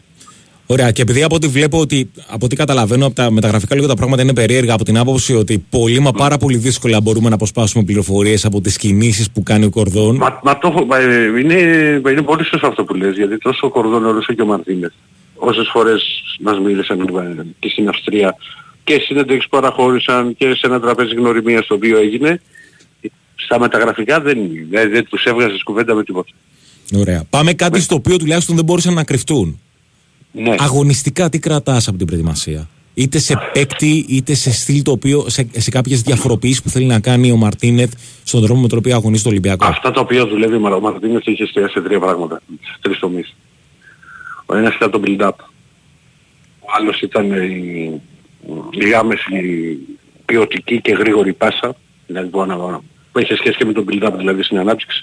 Και το τρίτο ήταν το pressing. Το pressing ψηλά. Αυτά τα τρία στοιχεία που, που θέλει να βάλει ο, ο Μαρτίνες στον Ολυμπιακό, πρέπει, θέλει χρόνο για να τα αφομοιώσουν οι παίκτες και για να αλλάξουν ένα, ένα, ένα εντελώς, για να παίξουν σε ένα εντελώς διαφορετικό στυλ και τέμπο. Το είδαμε ένα είκοσι λεπτό στο παιχνίδι με τη Σαμπάχ. Το είδαμε πολύ περισσότερο στο μάτς με τη Σλοβάτσκο που ήταν το πρώτο. Το είδαμε σε κάποια διαστήματα και στο μάτς με την Όρτσερα. Αλλά δεν μπορούμε να το δούμε σε πολύ μεγάλο χρονικό διάστημα. Θέλει χρόνο, το είπε και όλος και ο Μαρτίνες, μακάρι να είχαμε και άλλο χρόνο. Ε, το δουλεύει αυτό και στην εικόνα του. Στην εικόνα του είναι να παίξει ο Ολυμπιακός, στο μυαλό του είναι να παίξει ένα ελκυστικό ποδόσφαιρο, ένα ποδόσφαιρο σύγχρονο, ένα ποδόσφαιρο γρήγορο, ένα ποδόσφαιρο που να πλήγει τον αντίπαλο. Αυτά τα πράγματα δεν γίνονται από τη μία μέρα στην άλλη. Το καταλαβαίνει και ο κόσμος. Α, είναι ο Ολυμπιακός, τα βάζει αυτά τα στοιχεία, αλλά θα τα βάζει σιγά σιγά. Και φυσικά για να μπορέσει να αποδώσει και καλύτερα, πρέπει να έχει και τους παίκτες τους οποίους θέλει. Δηλαδή θέλει έναν, σίγουρα έναν καλύτερο αμυντικό, έχει ζητήσει δύο. Mm-hmm. Ε, θα έρθει ένα ακόμα αμυντικό χαφ, θα έρθει ένας επιθετικός. Μπορεί ο Λαραμπή που με ρώτησες για παίκτες, πώς, ε, ποιος ξεχώρισε ο Λαραμπή, ήταν πραγματικά ανανεωμένος. Πραγματικά και, και, και δεν είναι τυχαίο ότι ήταν μέσα και στα τέσσερα γκολ. Τα τρία yeah. τα έβαλε, το άλλο από τσαφτικό του πετάχτηκε ο Μασούρας και έβαλε αυτό στον γκολ. Ε, γενικά θέλει και επιθετικό, γιατί ο, ο Λεραμπής είναι μόνος. Δηλαδή χτύπα ξύλο, μια γρήπη να πάθει, ε, θα έχεις συνδερφόν ο Ολυμπιακός. Ναι. Δηλαδή δεν είναι έτσι απλά, απλά τα πράγματα. Όπως και εξτρέμ, εγώ βλέπω ότι θα κινηθεί ο Ολυμπιακός.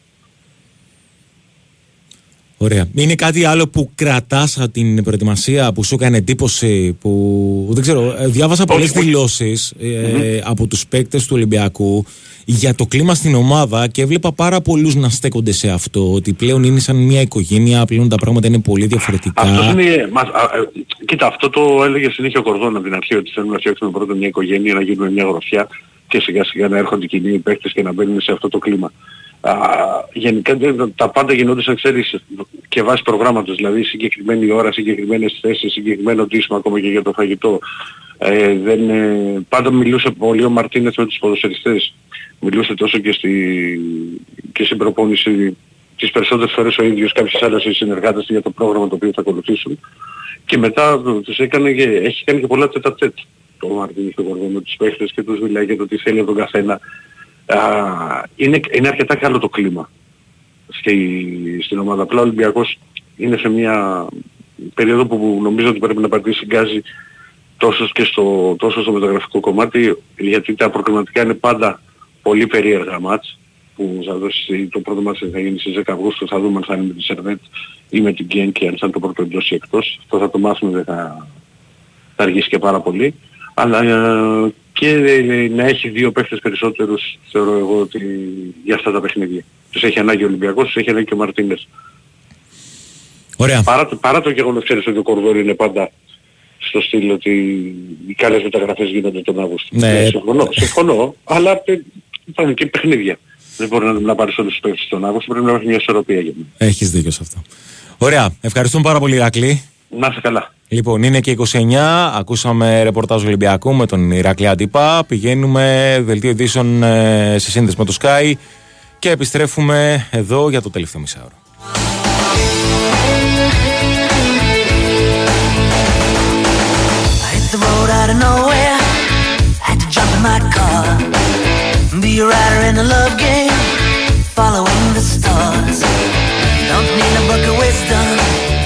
Get no money talk at all. She has a train going downtown. She's got another dawn, another day, another dollar to be made. I got a pocket in my soul where a little rock, a little roll assimilate. I don't care what you think you know about who I am and how it goes. I made it easy to be me, so yeah, it's easy to be me. And that's why I say I know you can't stand me, 'cause I make you so angry more and more each day.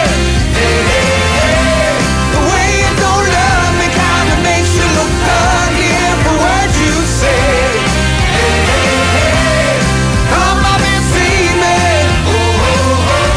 Λοιπόν, επιστρέψαμε και να σας θυμίσω ότι το καλοκαίρι έχει φτάσει στην Big Win με μια προσφορά χωρίς κατάθεση που μοιράζει εκπληκτικά δώρα. Η προσφορά ισχύει μέχρι και την Κυριακή. Ρυθμιστεί σε ΕΠ συμμετοχή για άτομα άνω των είκοσι ενός ετών. Παίξε υπεύθυνα. Όροι και προϋποθέσεις στο big win τελεία τζι άρ. Στο τριακοστό τέταρτο λεπτό το παιχνίδι της Αυστραλίας με την Ιρλανδία δεν έχει σκορ. μηδέν μηδέν. Είναι το δεύτερο μάτς ε, από το Παγκόσμιο Πρωτάθλημα Ποδοσφαίρου ε, γυναικών, ε, το οποίο διεξάγεται από σήμερα, από τα ξημερώματα για την ακρίβεια έχει ξεκινήσει. ένα μηδέν ε, ήταν το πρώτο μάτς. Η Νέα Ζηλανδία άνοιξε την Νορβηγία στο πρώτο παιχνίδι της διοργάνωσης. Υπενθυμίζω ότι νωρίτερα ακούσαμε ρεπορτάζ από τον Ηρακλή Αντίπα ε, για τα μεταγραφικά του Ολυμπιακού, εκεί που τουλάχιστον περιμένουμε εξελίξεις. Ε, η τελευταία έχει να κάνει με τον ε, Χολσγκρόβ, ο οποίος φαίνεται να απασχολεί ε, τους ερυθρόλευκους. Ένας παίκτης που έτσι όπως τουλάχιστον ε, εκτίμησε ο Ηρακλής ε, θα είναι ο παίκτης που θα έρθει να δίνει ανάσα στον Ιμπόρα στον Ολυμπιακό, κάπως έτσι.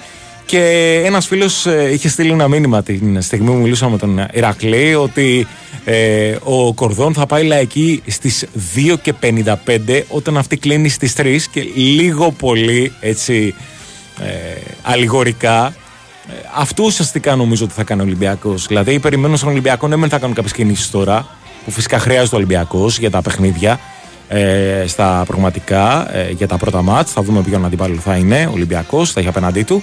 Ε, αλλά ε, εκεί που τουλάχιστον πιστεύουμε ότι καλά, αυτό συμβαίνει πάντα με τον Ολυμπιακό ε, τις τελευταίες μέρες ε, ε, κινείται πάρα πάρα πολύ ε, με τα γραφικά, αλλά νομίζω ότι φέτος αυτό θα είναι ακόμα πιο έντονο από την πλευρά των ερυθρολευκών.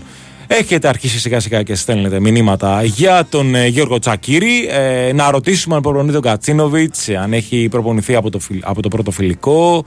Ε, να ρωτήσουμε τι θα γίνει με την περίπτωση του Λιβάι Γκαρσία, ε, για το αν έχει αποφασιστεί ή όχι να μην πουληθεί ούτε ένας παίκτης το καλοκαίρι αυτό, ώστε να ανεβάσουν οι παίκτες και άλλοι τη στην ε, αξία τους ε, στο χρηματιστήριο έτσι, των μεταγραφών και του ποδοσφαίρου. Θα τα ρωτήσουμε όλα αυτά. Παρόλα αυτά, αντιλαμβανόμαστε τουλάχιστον με βάση αυτό που λέτε για το αν έχει αποφασιστεί να μην πουληθεί κανένας παίκτης, ε, μια διάθεση που υπάρχει από την πλευρά της ΑΕΚ, ε, λαμβάνοντας υπόψη τις πληροφορίες που έχουμε για το θέμα του Λιβάη Γκαρσία και για τις προτάσεις που υπάρχουν για την απόκτησή του, ότι και δεν υπάρχει πρόθεση από την διοίκηση της ΑΕΚ να πουλήσει παίκτες, αλλά ε, εάν αυτό συμβεί ε, θα γίνει με τους όρους της ΑΕΚ.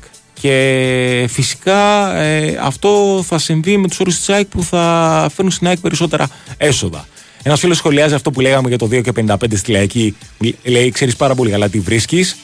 Ναι, ξέρω πάρα πολύ καλά τι βρίσκεις. Ε, ευκαιρίες. Μπορεί να μην βρεις τα καλύτερα προϊόντα, αλλά βρεις ευκαιρίες. Βέβαια αυτό σημαίνει στη Λαϊκή.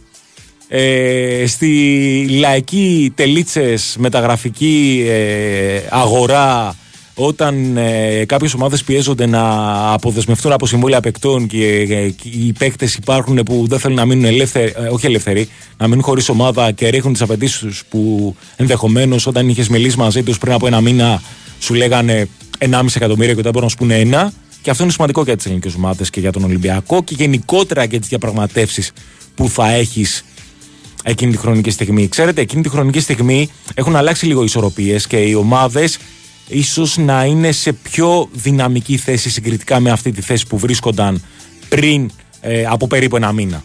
Που θα μπορούσε να έχει μιλήσει ο Ολυμπιακός και οποιοσδήποτε Ολυμπιακός, εντάξει. Με κάποιους ποδοσφαιριστές που τότε είχαν μπροστά τους ε, κάποιο χρονικό περιθώριο και για να σκεφτούν τι θα κάνουν και για το να δουν ποια θα είναι η καλύτερη περίπτωση για, την, ε, για το που θα συνεχίσει την καριέρα τους και γιατί μπορεί ενδεχομένως να περίμεναν να έρθει κάποια πρόταση και τελικά αυτή η πρόταση να μην ήρθε.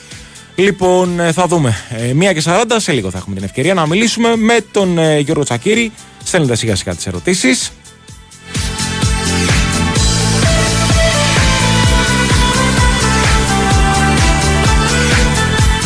Και επειδή θέλετε να μάθετε για, το, για τον Σινκέλια, Χεζόνα πήγα να πω, ε, Σινκέλια, Σινκέλια, Σινκέλια, τι θα προσφέρει στον Παναθηναϊκό, εάν τελικά γίνει αυτή η μεταγραφή από τον Παναθηναϊκό, μπαίνετε sportfm.gr. Υπάρχει Σενκέλια, άνω κατώ τελεία, ποιότητα και προσωπικότητα με τόκο στον Παναθηναϊκό, αλλά και εύλογα ερωτήματα. Ο τίτλος ενός θέματος, το οποίο προσπαθούμε να σας παρουσιάσουμε το Σενκέλια σαν παίκτη και σαν παίκτη στο ρόστερ που έχει συγκροτήσει μέχρι τώρα ο Παναθηναϊκός. Τι πρόκειται να προσφέρει στον Παναθηναϊκό, αλλά και κάποια ερωτηματικά τα οποία ε, μπορούν να προκύπτουν από την ε, άφιξη του Σενκέλια. Ε, και λαμβάνοντας υπόψη τα στοιχεία τα αγωνιστικά που έχει η Σενκέλια, αλλά και τα στοιχεία τα οποία έχουν οι άλλοι παίκτες που έχουν ε, μέχρι τώρα οι πράσινοι στο ρόστερ τους ε, και για μεταγραφές που έχουν κάνει μέχρι τώρα. Ε, μπαίνετε, διαβάζετε, έχετε μια καλύτερη εντύπωση για το τι παίκτη μιλάμε. Φυσικά, εντάξει, λίγο πολύ γνωρίζουμε τι παίκτης είναι ο Σενκέλια, αλλά μια ανάλυση από ανθρώπους που γνωρίζουν καλύτερα του μπάσκετ από εμάς. Και φυσικά μιλάμε για τον Χρήστο Ρομπόλη τώρα που έχει γράψει το θέμα και έχουμε επιλύσει το θυμάτος. Οπότε καταλαβαίνετε ότι ε, σίγουρα ε, αξίζει να μπείτε και να το διαβάσετε αυτό. Λοιπόν, ε, και αυτό λοιπόν ε, είπαμε από το ρεπορτάζ ε, που αφορά τον μπασκετικό Παναθηναϊκό. Επειδή πολλοί ρωτάτε για τον Γιώργο, αν θα βγει, ε, να ξέρετε πάρα πολύ καλά πως αν τελικά υπάρξει κάποια εξέλιξη από το ρεπορτάζ του Παναθηναϊκού, ο Γιώργος θα βγει. Δεν χρειάζεται να το ρωτάτε, παιδιά, είναι δεδομένο αυτό. Ε, αν έχει κλείσει το Σενκέλια για δύο χρόνια, ε, φαίνεται να υπάρχει μια συμφωνία. Παρ' όλα αυτά, υπάρχει κάτι πολύ σημαντικό ότι ο Σενκέλια έχει, είναι αυτό που λέγαμε στην αρχή της εκπομπής, ο Σενκέλια έχει ακόμα συμβόλαιο για ακόμα έναν χρόνο με την Virtus Bologna. Πρέπει να μιλήσει ο Σενκέλια με την Virtus Bologna και να σπάσει το συμβόλαιό του. Παρ' όλα αυτά, υπήρχε μια τελευταία πληροφορία από έναν Ιταλό δημοσιογράφο που ήθελε τη Virtus Bologna να προσπαθεί να εκμεταλλευτεί τον ενδιαφέρον του Παναθηναϊκού και να πάρει χρήματα για να σπάσει το συμβόλαιο που έχει με τον ε, Γεωργιάνο.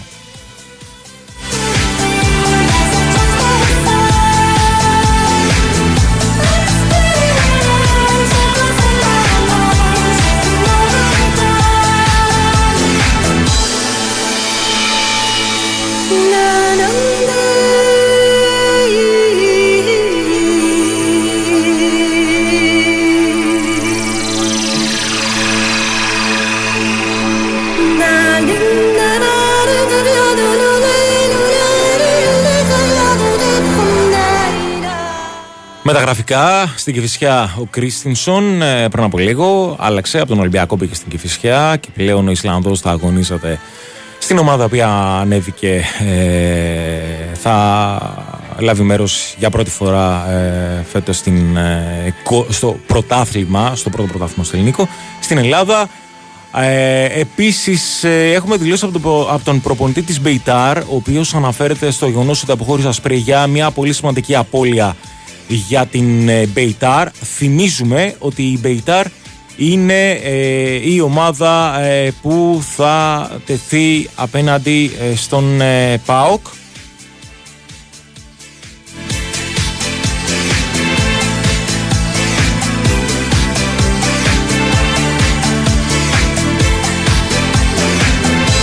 Για τον δεύτερο πραγματικό γύρο του Conference League ε, είχε γίνει μια προσπάθεια για να πιστεί ο Ασπρίγια να παραμείνει στην ομάδα και να την ενισχύσει τα παιχνίδια με τον Πάκο. Παρ' όλα αυτά όμως αυτό δεν το κατάφεραν ε, οι υπεύθυνοι της ε, Μπεϊτάρ Ιερουσαλήμ. Έχει κάνει δηλώσεις ο Γιώση Αμπουκάσης, ο οποίος ε, είπε ότι μπαίνουμε σε μια πολύ, πολύ δύσκολη χρονιά και όταν θα κλείσει οριστικά το ρόστερ μας θα μπορούσαμε να μιλήσουμε για στόχους, αλλά πρέπει να είμαστε ρεαλιστές.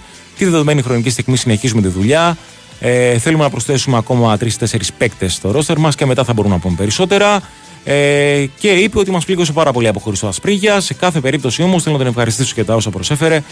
Ε, μετά από μια σεζόν σαν την περσινή, θέλαμε να μείνουν πολλοί παίκτες, αλλά παρόλα αυτά δεν το καταφέραμε σε κάποιες περιπτώσεις. Αυτές είναι δηλώσεις του προπονητή της Μπεϊτάρ, της ε, αντιπάλου του ΠΑΟΚ στον προγραμματικό του Conference League.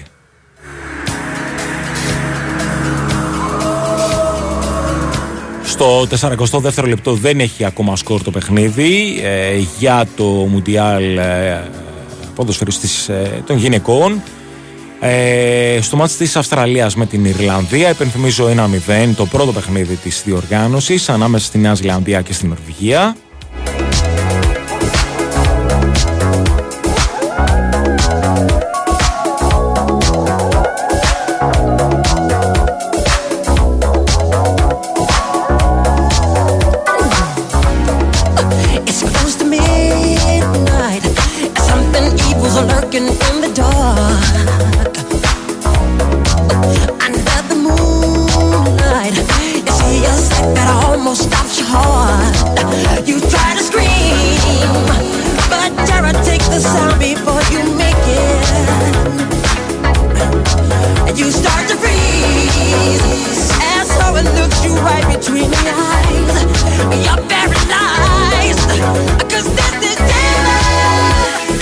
Από τον Άρη περιμένουμε εξελίξεις σχετικά με το θέμα του Μωρών. Ε, οι κίτρινοι έχουν συμφωνήσει με τον ε, Ισπανό. Αναμένεται τις επόμενες μέρες στην ε, Θεσσαλονίκη για ιατρικές εξετάσεις, εργομετρικές εξετάσεις για να υπογράψει. Και υπάρχει ένα ισπανικό δημοσίευμα που θέλει τον ε, Ισπανό επιθετικό να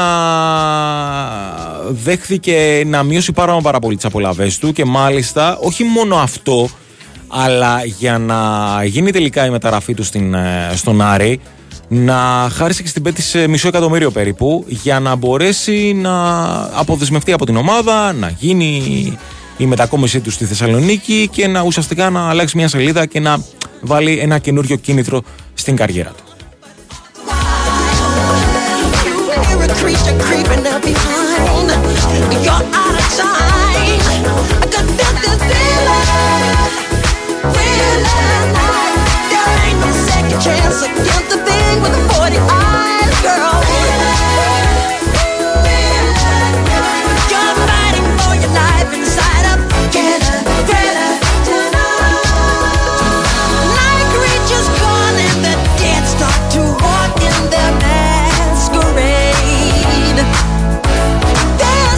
Λοιπόν, λέγαμε για τη συνεδρίαση η οποία ήταν σε εξέλιξη από τις δώδεκα της Επιτροπής Επαγγελματικού Ποδοσφαίρου. Υπάρχει πριν από λίγο ε, μια ανάρτηση στην ιστοσελίδα της ΕΠΟ ε, με την οποία ενημερωνόμαστε για το τι συζητήθηκε και το τι αποφασίστηκε σε αυτή την σύσκεψη της Επιτροπής. Λοιπόν, διαβάζουμε πώς έχει ανακοίνωση.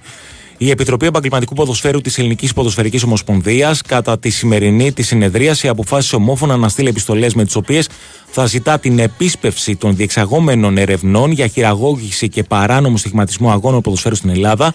Οι επιστολές θα σταλούν στην εισαγγελέα του Αρείου Πάγου, στον Υπουργό Προστασίας του Πολίτη, Νότι Μηταράκη, και τον αρχηγό της Ελληνικής Αστυνομίας, Λάζαρο Μαυρόπουλο, τον αναπληρωτή Υπουργό Αθλητισμού, Γιάννη Οικονόμου, και την Εθνική Πλατφόρμα και Αθλητικής Ακεραιότητας. Επίσης, αποφασίστηκε η διεξαγωγή ειδική συνεδρίασης στις δύο Αυγούστου, προκειμένου να αποφασιστεί το προτινόμενο νομικό πλαίσιο που θα διέπει μελλοντικά την πειθαρχική εξέταση υποθέσεων παράνομου στιγματισμού.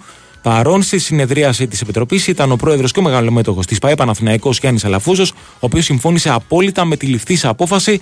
Ε, είναι η ενημέρωση της Επιτροπής Επαγγελματικού Ποδοσφαίρου για ε, την ε, συγκεκριμένη σύσκεψη και η απόφαση ουσιαστικά την οποία λάβαμε, ότι θα σταλούν επιστολές σε συγκεκριμένα άτομα, τον Υπουργό Προστασίας του Πολίτη, την εισαγγελέα του Αρείου Πάγου, αλλά και την διεξαγωγή μιας ε, νέας συνεδρίασης, ειδικής συνεδρίασης στις δύο Αυγούστου, για να αποφασιστεί το νομικό πλαίσιο στο οποίο θα έχουμε πλέον ε, για, τις, ε, για τέτοια ζητήματα. Λοιπόν, είναι και σαράντα εννιά. Περιμένω τον Σωτήρη Ταμπάκο να σηκώσει το τηλέφωνο για να πάρει τον κύριο Ζακέρη, γιατί δεν τον περιμένω μόνο εγώ, τον περιμένετε κι εσείς.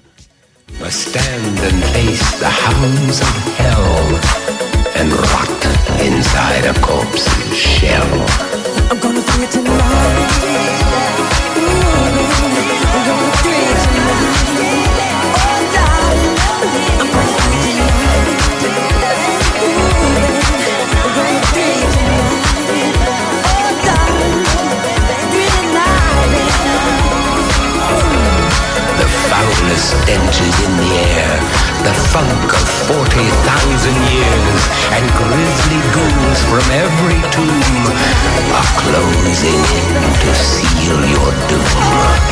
And though you fight to stay alive, your body starts to shiver, for no mortal can resist the evil of the thriller.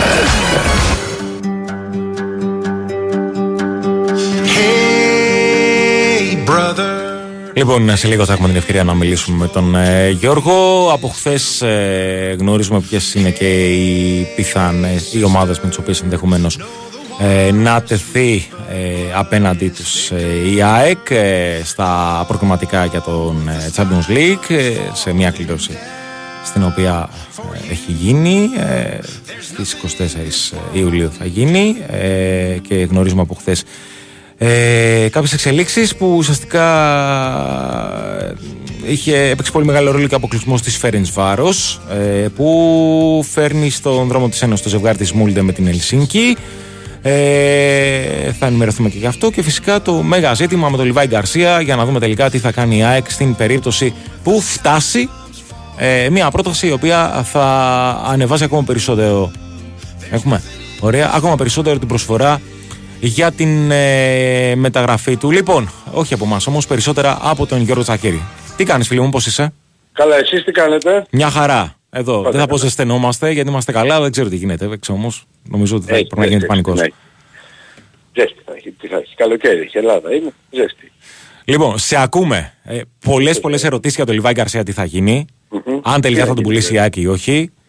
Κοίταξε, αυτή τη στιγμή μιλάμε, η πρόταση που έγινε από την Λάνς, που ήταν είκοσι ένα κόμμα πέντε εκατομμύρια ευρώ για την ΑΕΚ, είπε όχι. Εδώ θα βάλω μια παρένθεση και θα πω να, να μην έχουμε στο διάλογο ότι τα είκοσι ένα κόμμα πέντε σπάνε. Μπορεί να είναι και το είκοσι ένα κόμμα πέντε για το εξήντα τοις εκατό. Οπότε θα, αυτό πρέπει να το αφήσουν στο έξι, το ξέρει μόνο η ΑΕΚ και ο Μελισσανίδης. Α, οκ. Κλείνω την παρένθεση αυτή. Ε, δηλαδή, κάτσε, περίμενε λίγο, περίμενε λίγο, περίμενε λίγο. Δηλαδή θέλεις να πεις ότι σε περίπτωση δηλαδή, που είναι κάτι που δεν έχει διευκρινιστεί. Ναι, όχι, το κατάλαβα. Ότι η ΑΕΚ θα μπορεί να έχει πει όχι ακόμα και σε πρόταση είκοσι εκατομμύρια ευρώ για το εξήντα τοις εκατό. Βέβαια. Ωραία. Κέρδος όλο δικό της. Είναι πολύ πιθανό το δεχόμενο αυτό. Δεν το λέω έτσι για να το πω. Ναι, ναι, το καταλαβαίνω. Γι' αυτό και εγώ στέκομαι εκεί πέρα. Γιατί είναι κάτι. Αλλά επειδή αυτό δεν μπορούμε να το έχουμε δεδομένο και σε έγγραφο όπως αντιλαμβάνεσαι εμείς. Πηγαίνουμε στη διαδικασία αυτή που έχει ουσία. Και η διαδικασία που έχει ουσία είναι ότι έχει απορρίψει αυτή την πρόταση. Είτε είναι φορούσε το εξήντα, είτε το εκατό τοις εκατό. Ε, με την ε, επισήμανση μάλιστα στον ποδοσφαιριστή ότι δεν έχει τη διάθεση να τον πουλήσει αυτή τη στιγμή που μιλάμε. Ούτε μέχρι τον... Α, α, πώς το λένε, μέχρι τα πρώτα πραγματικά και μετά. Δεν ξέρω αν θα έρθει τριάντα με τριάντα πέντε εκατομμύρια ευρώ πρόταση, τι θα απαντήσει. Είναι κάτι το οποίο είναι, ξέρεις, ε, θα πρέπει να έχεις, να είσαι ανοιχτή, να μην επικοινωνείς με τον Μητσάνη και δεν είναι κανείς, πίστεψε με. Ναι. Ε, επιπρόσθετα έχει γνωστοποιήσει στον ποδοσφαιριστή ότι τον θέλει στην ομάδα και ότι θα το, δεν θα του κλείσει τον δρόμο, δεν είναι επιθυμία της ΑΕΚ να τον κλείσει το ελληνικό ποδόσφαιρο και πρωτάθλημα, αντί να βάλει το πεντακόσια το βήμα παραπάνω, εφόσον ε, το, το, το πληρούν τις προϋποθέσεις και τις συνθήκες αυτό να γίνει είτε το Γενάρη είτε το επόμενο καλοκαίρι, δεν θα του κόψει τον δρόμο. Και νομίζω αυτό που τον ικανοποίησε, τον, όχι νομίζω, γνωρίζω ότι τον ικανοποίησε τον Λιβαγκαρσία, σίγουρα τα λεφτά είναι διαφορετικά.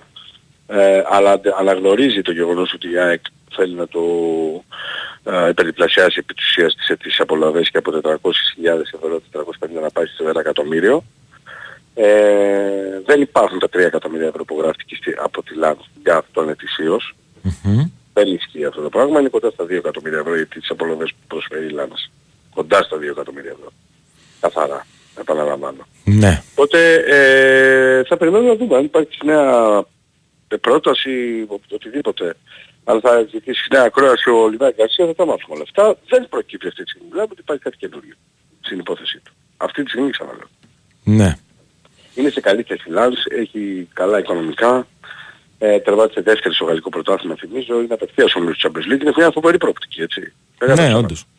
Εφόσον ψάχνει έναν παίχτη ο οποίος θα είναι και με, υπο, με, με μεταπολιτική αξία, γιατί δεν δίνει είκοσι ένα απλά για να πάει να πέσει στα είκοσι εννιά, έτσι, στα είκοσι πέντε του είναι, αντιλαμβάνεστε ότι μπορεί να επανέλθει με μεγαλύτερο ποσό.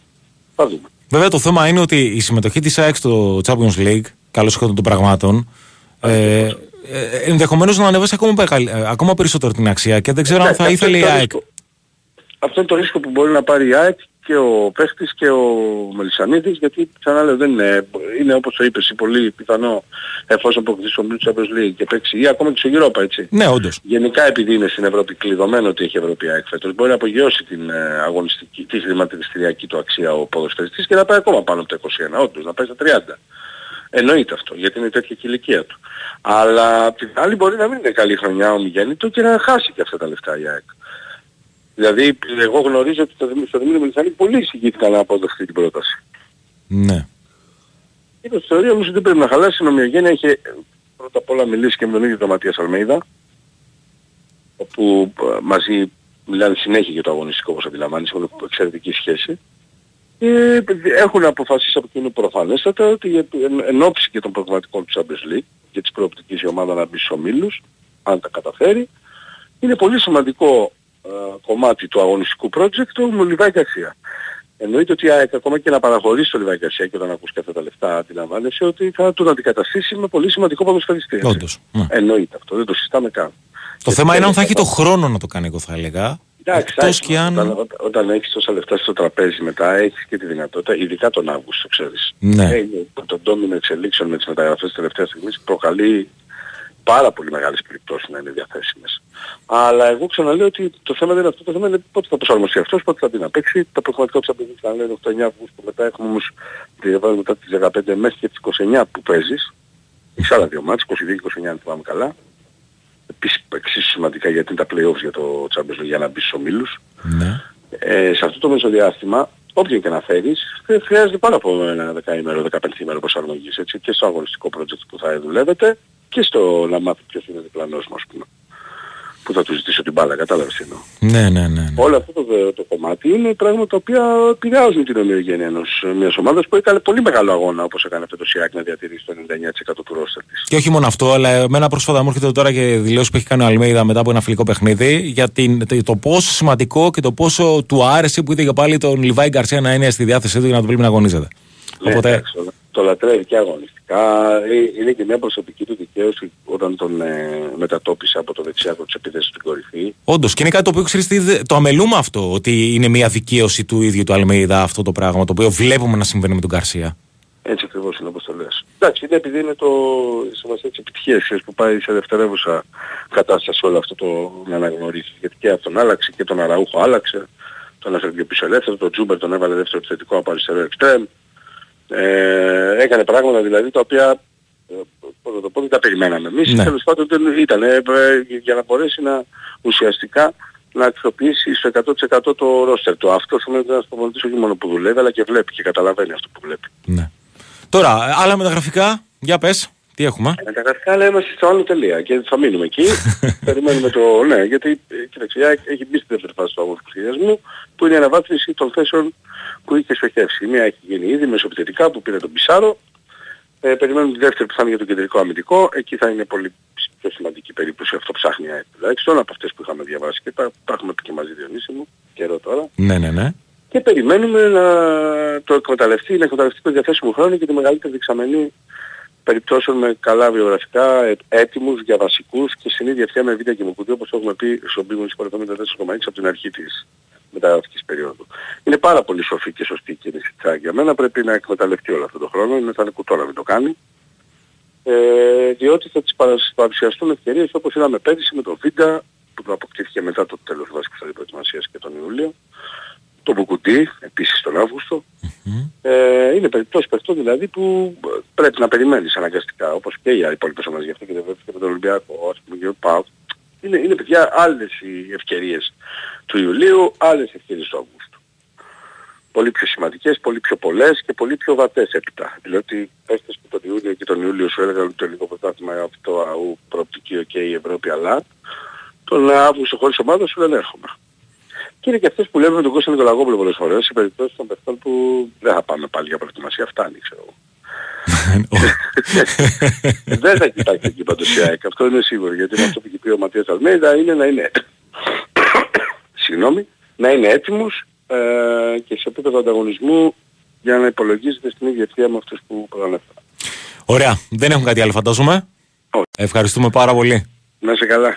Λοιπόν, ε, Γιώργος Τσακίρης, ρεπορτάζ ΑΕΚ, ε, σας απάντησε σε ό,τι έχει σχέση με τον Λιβάι Γκαρσία, με την ε, διευκρίνηση που έκανε ότι η πρόταση των είκοσι ένα εκατομμυρίων ευρώ ίσως να αφορούσε και το, για το εξήντα τοις εκατό ε, της, ε, από τα δικαιώματα του παίκτη για τον Λιβάι Γκαρσία που έχει η ΑΕΚ.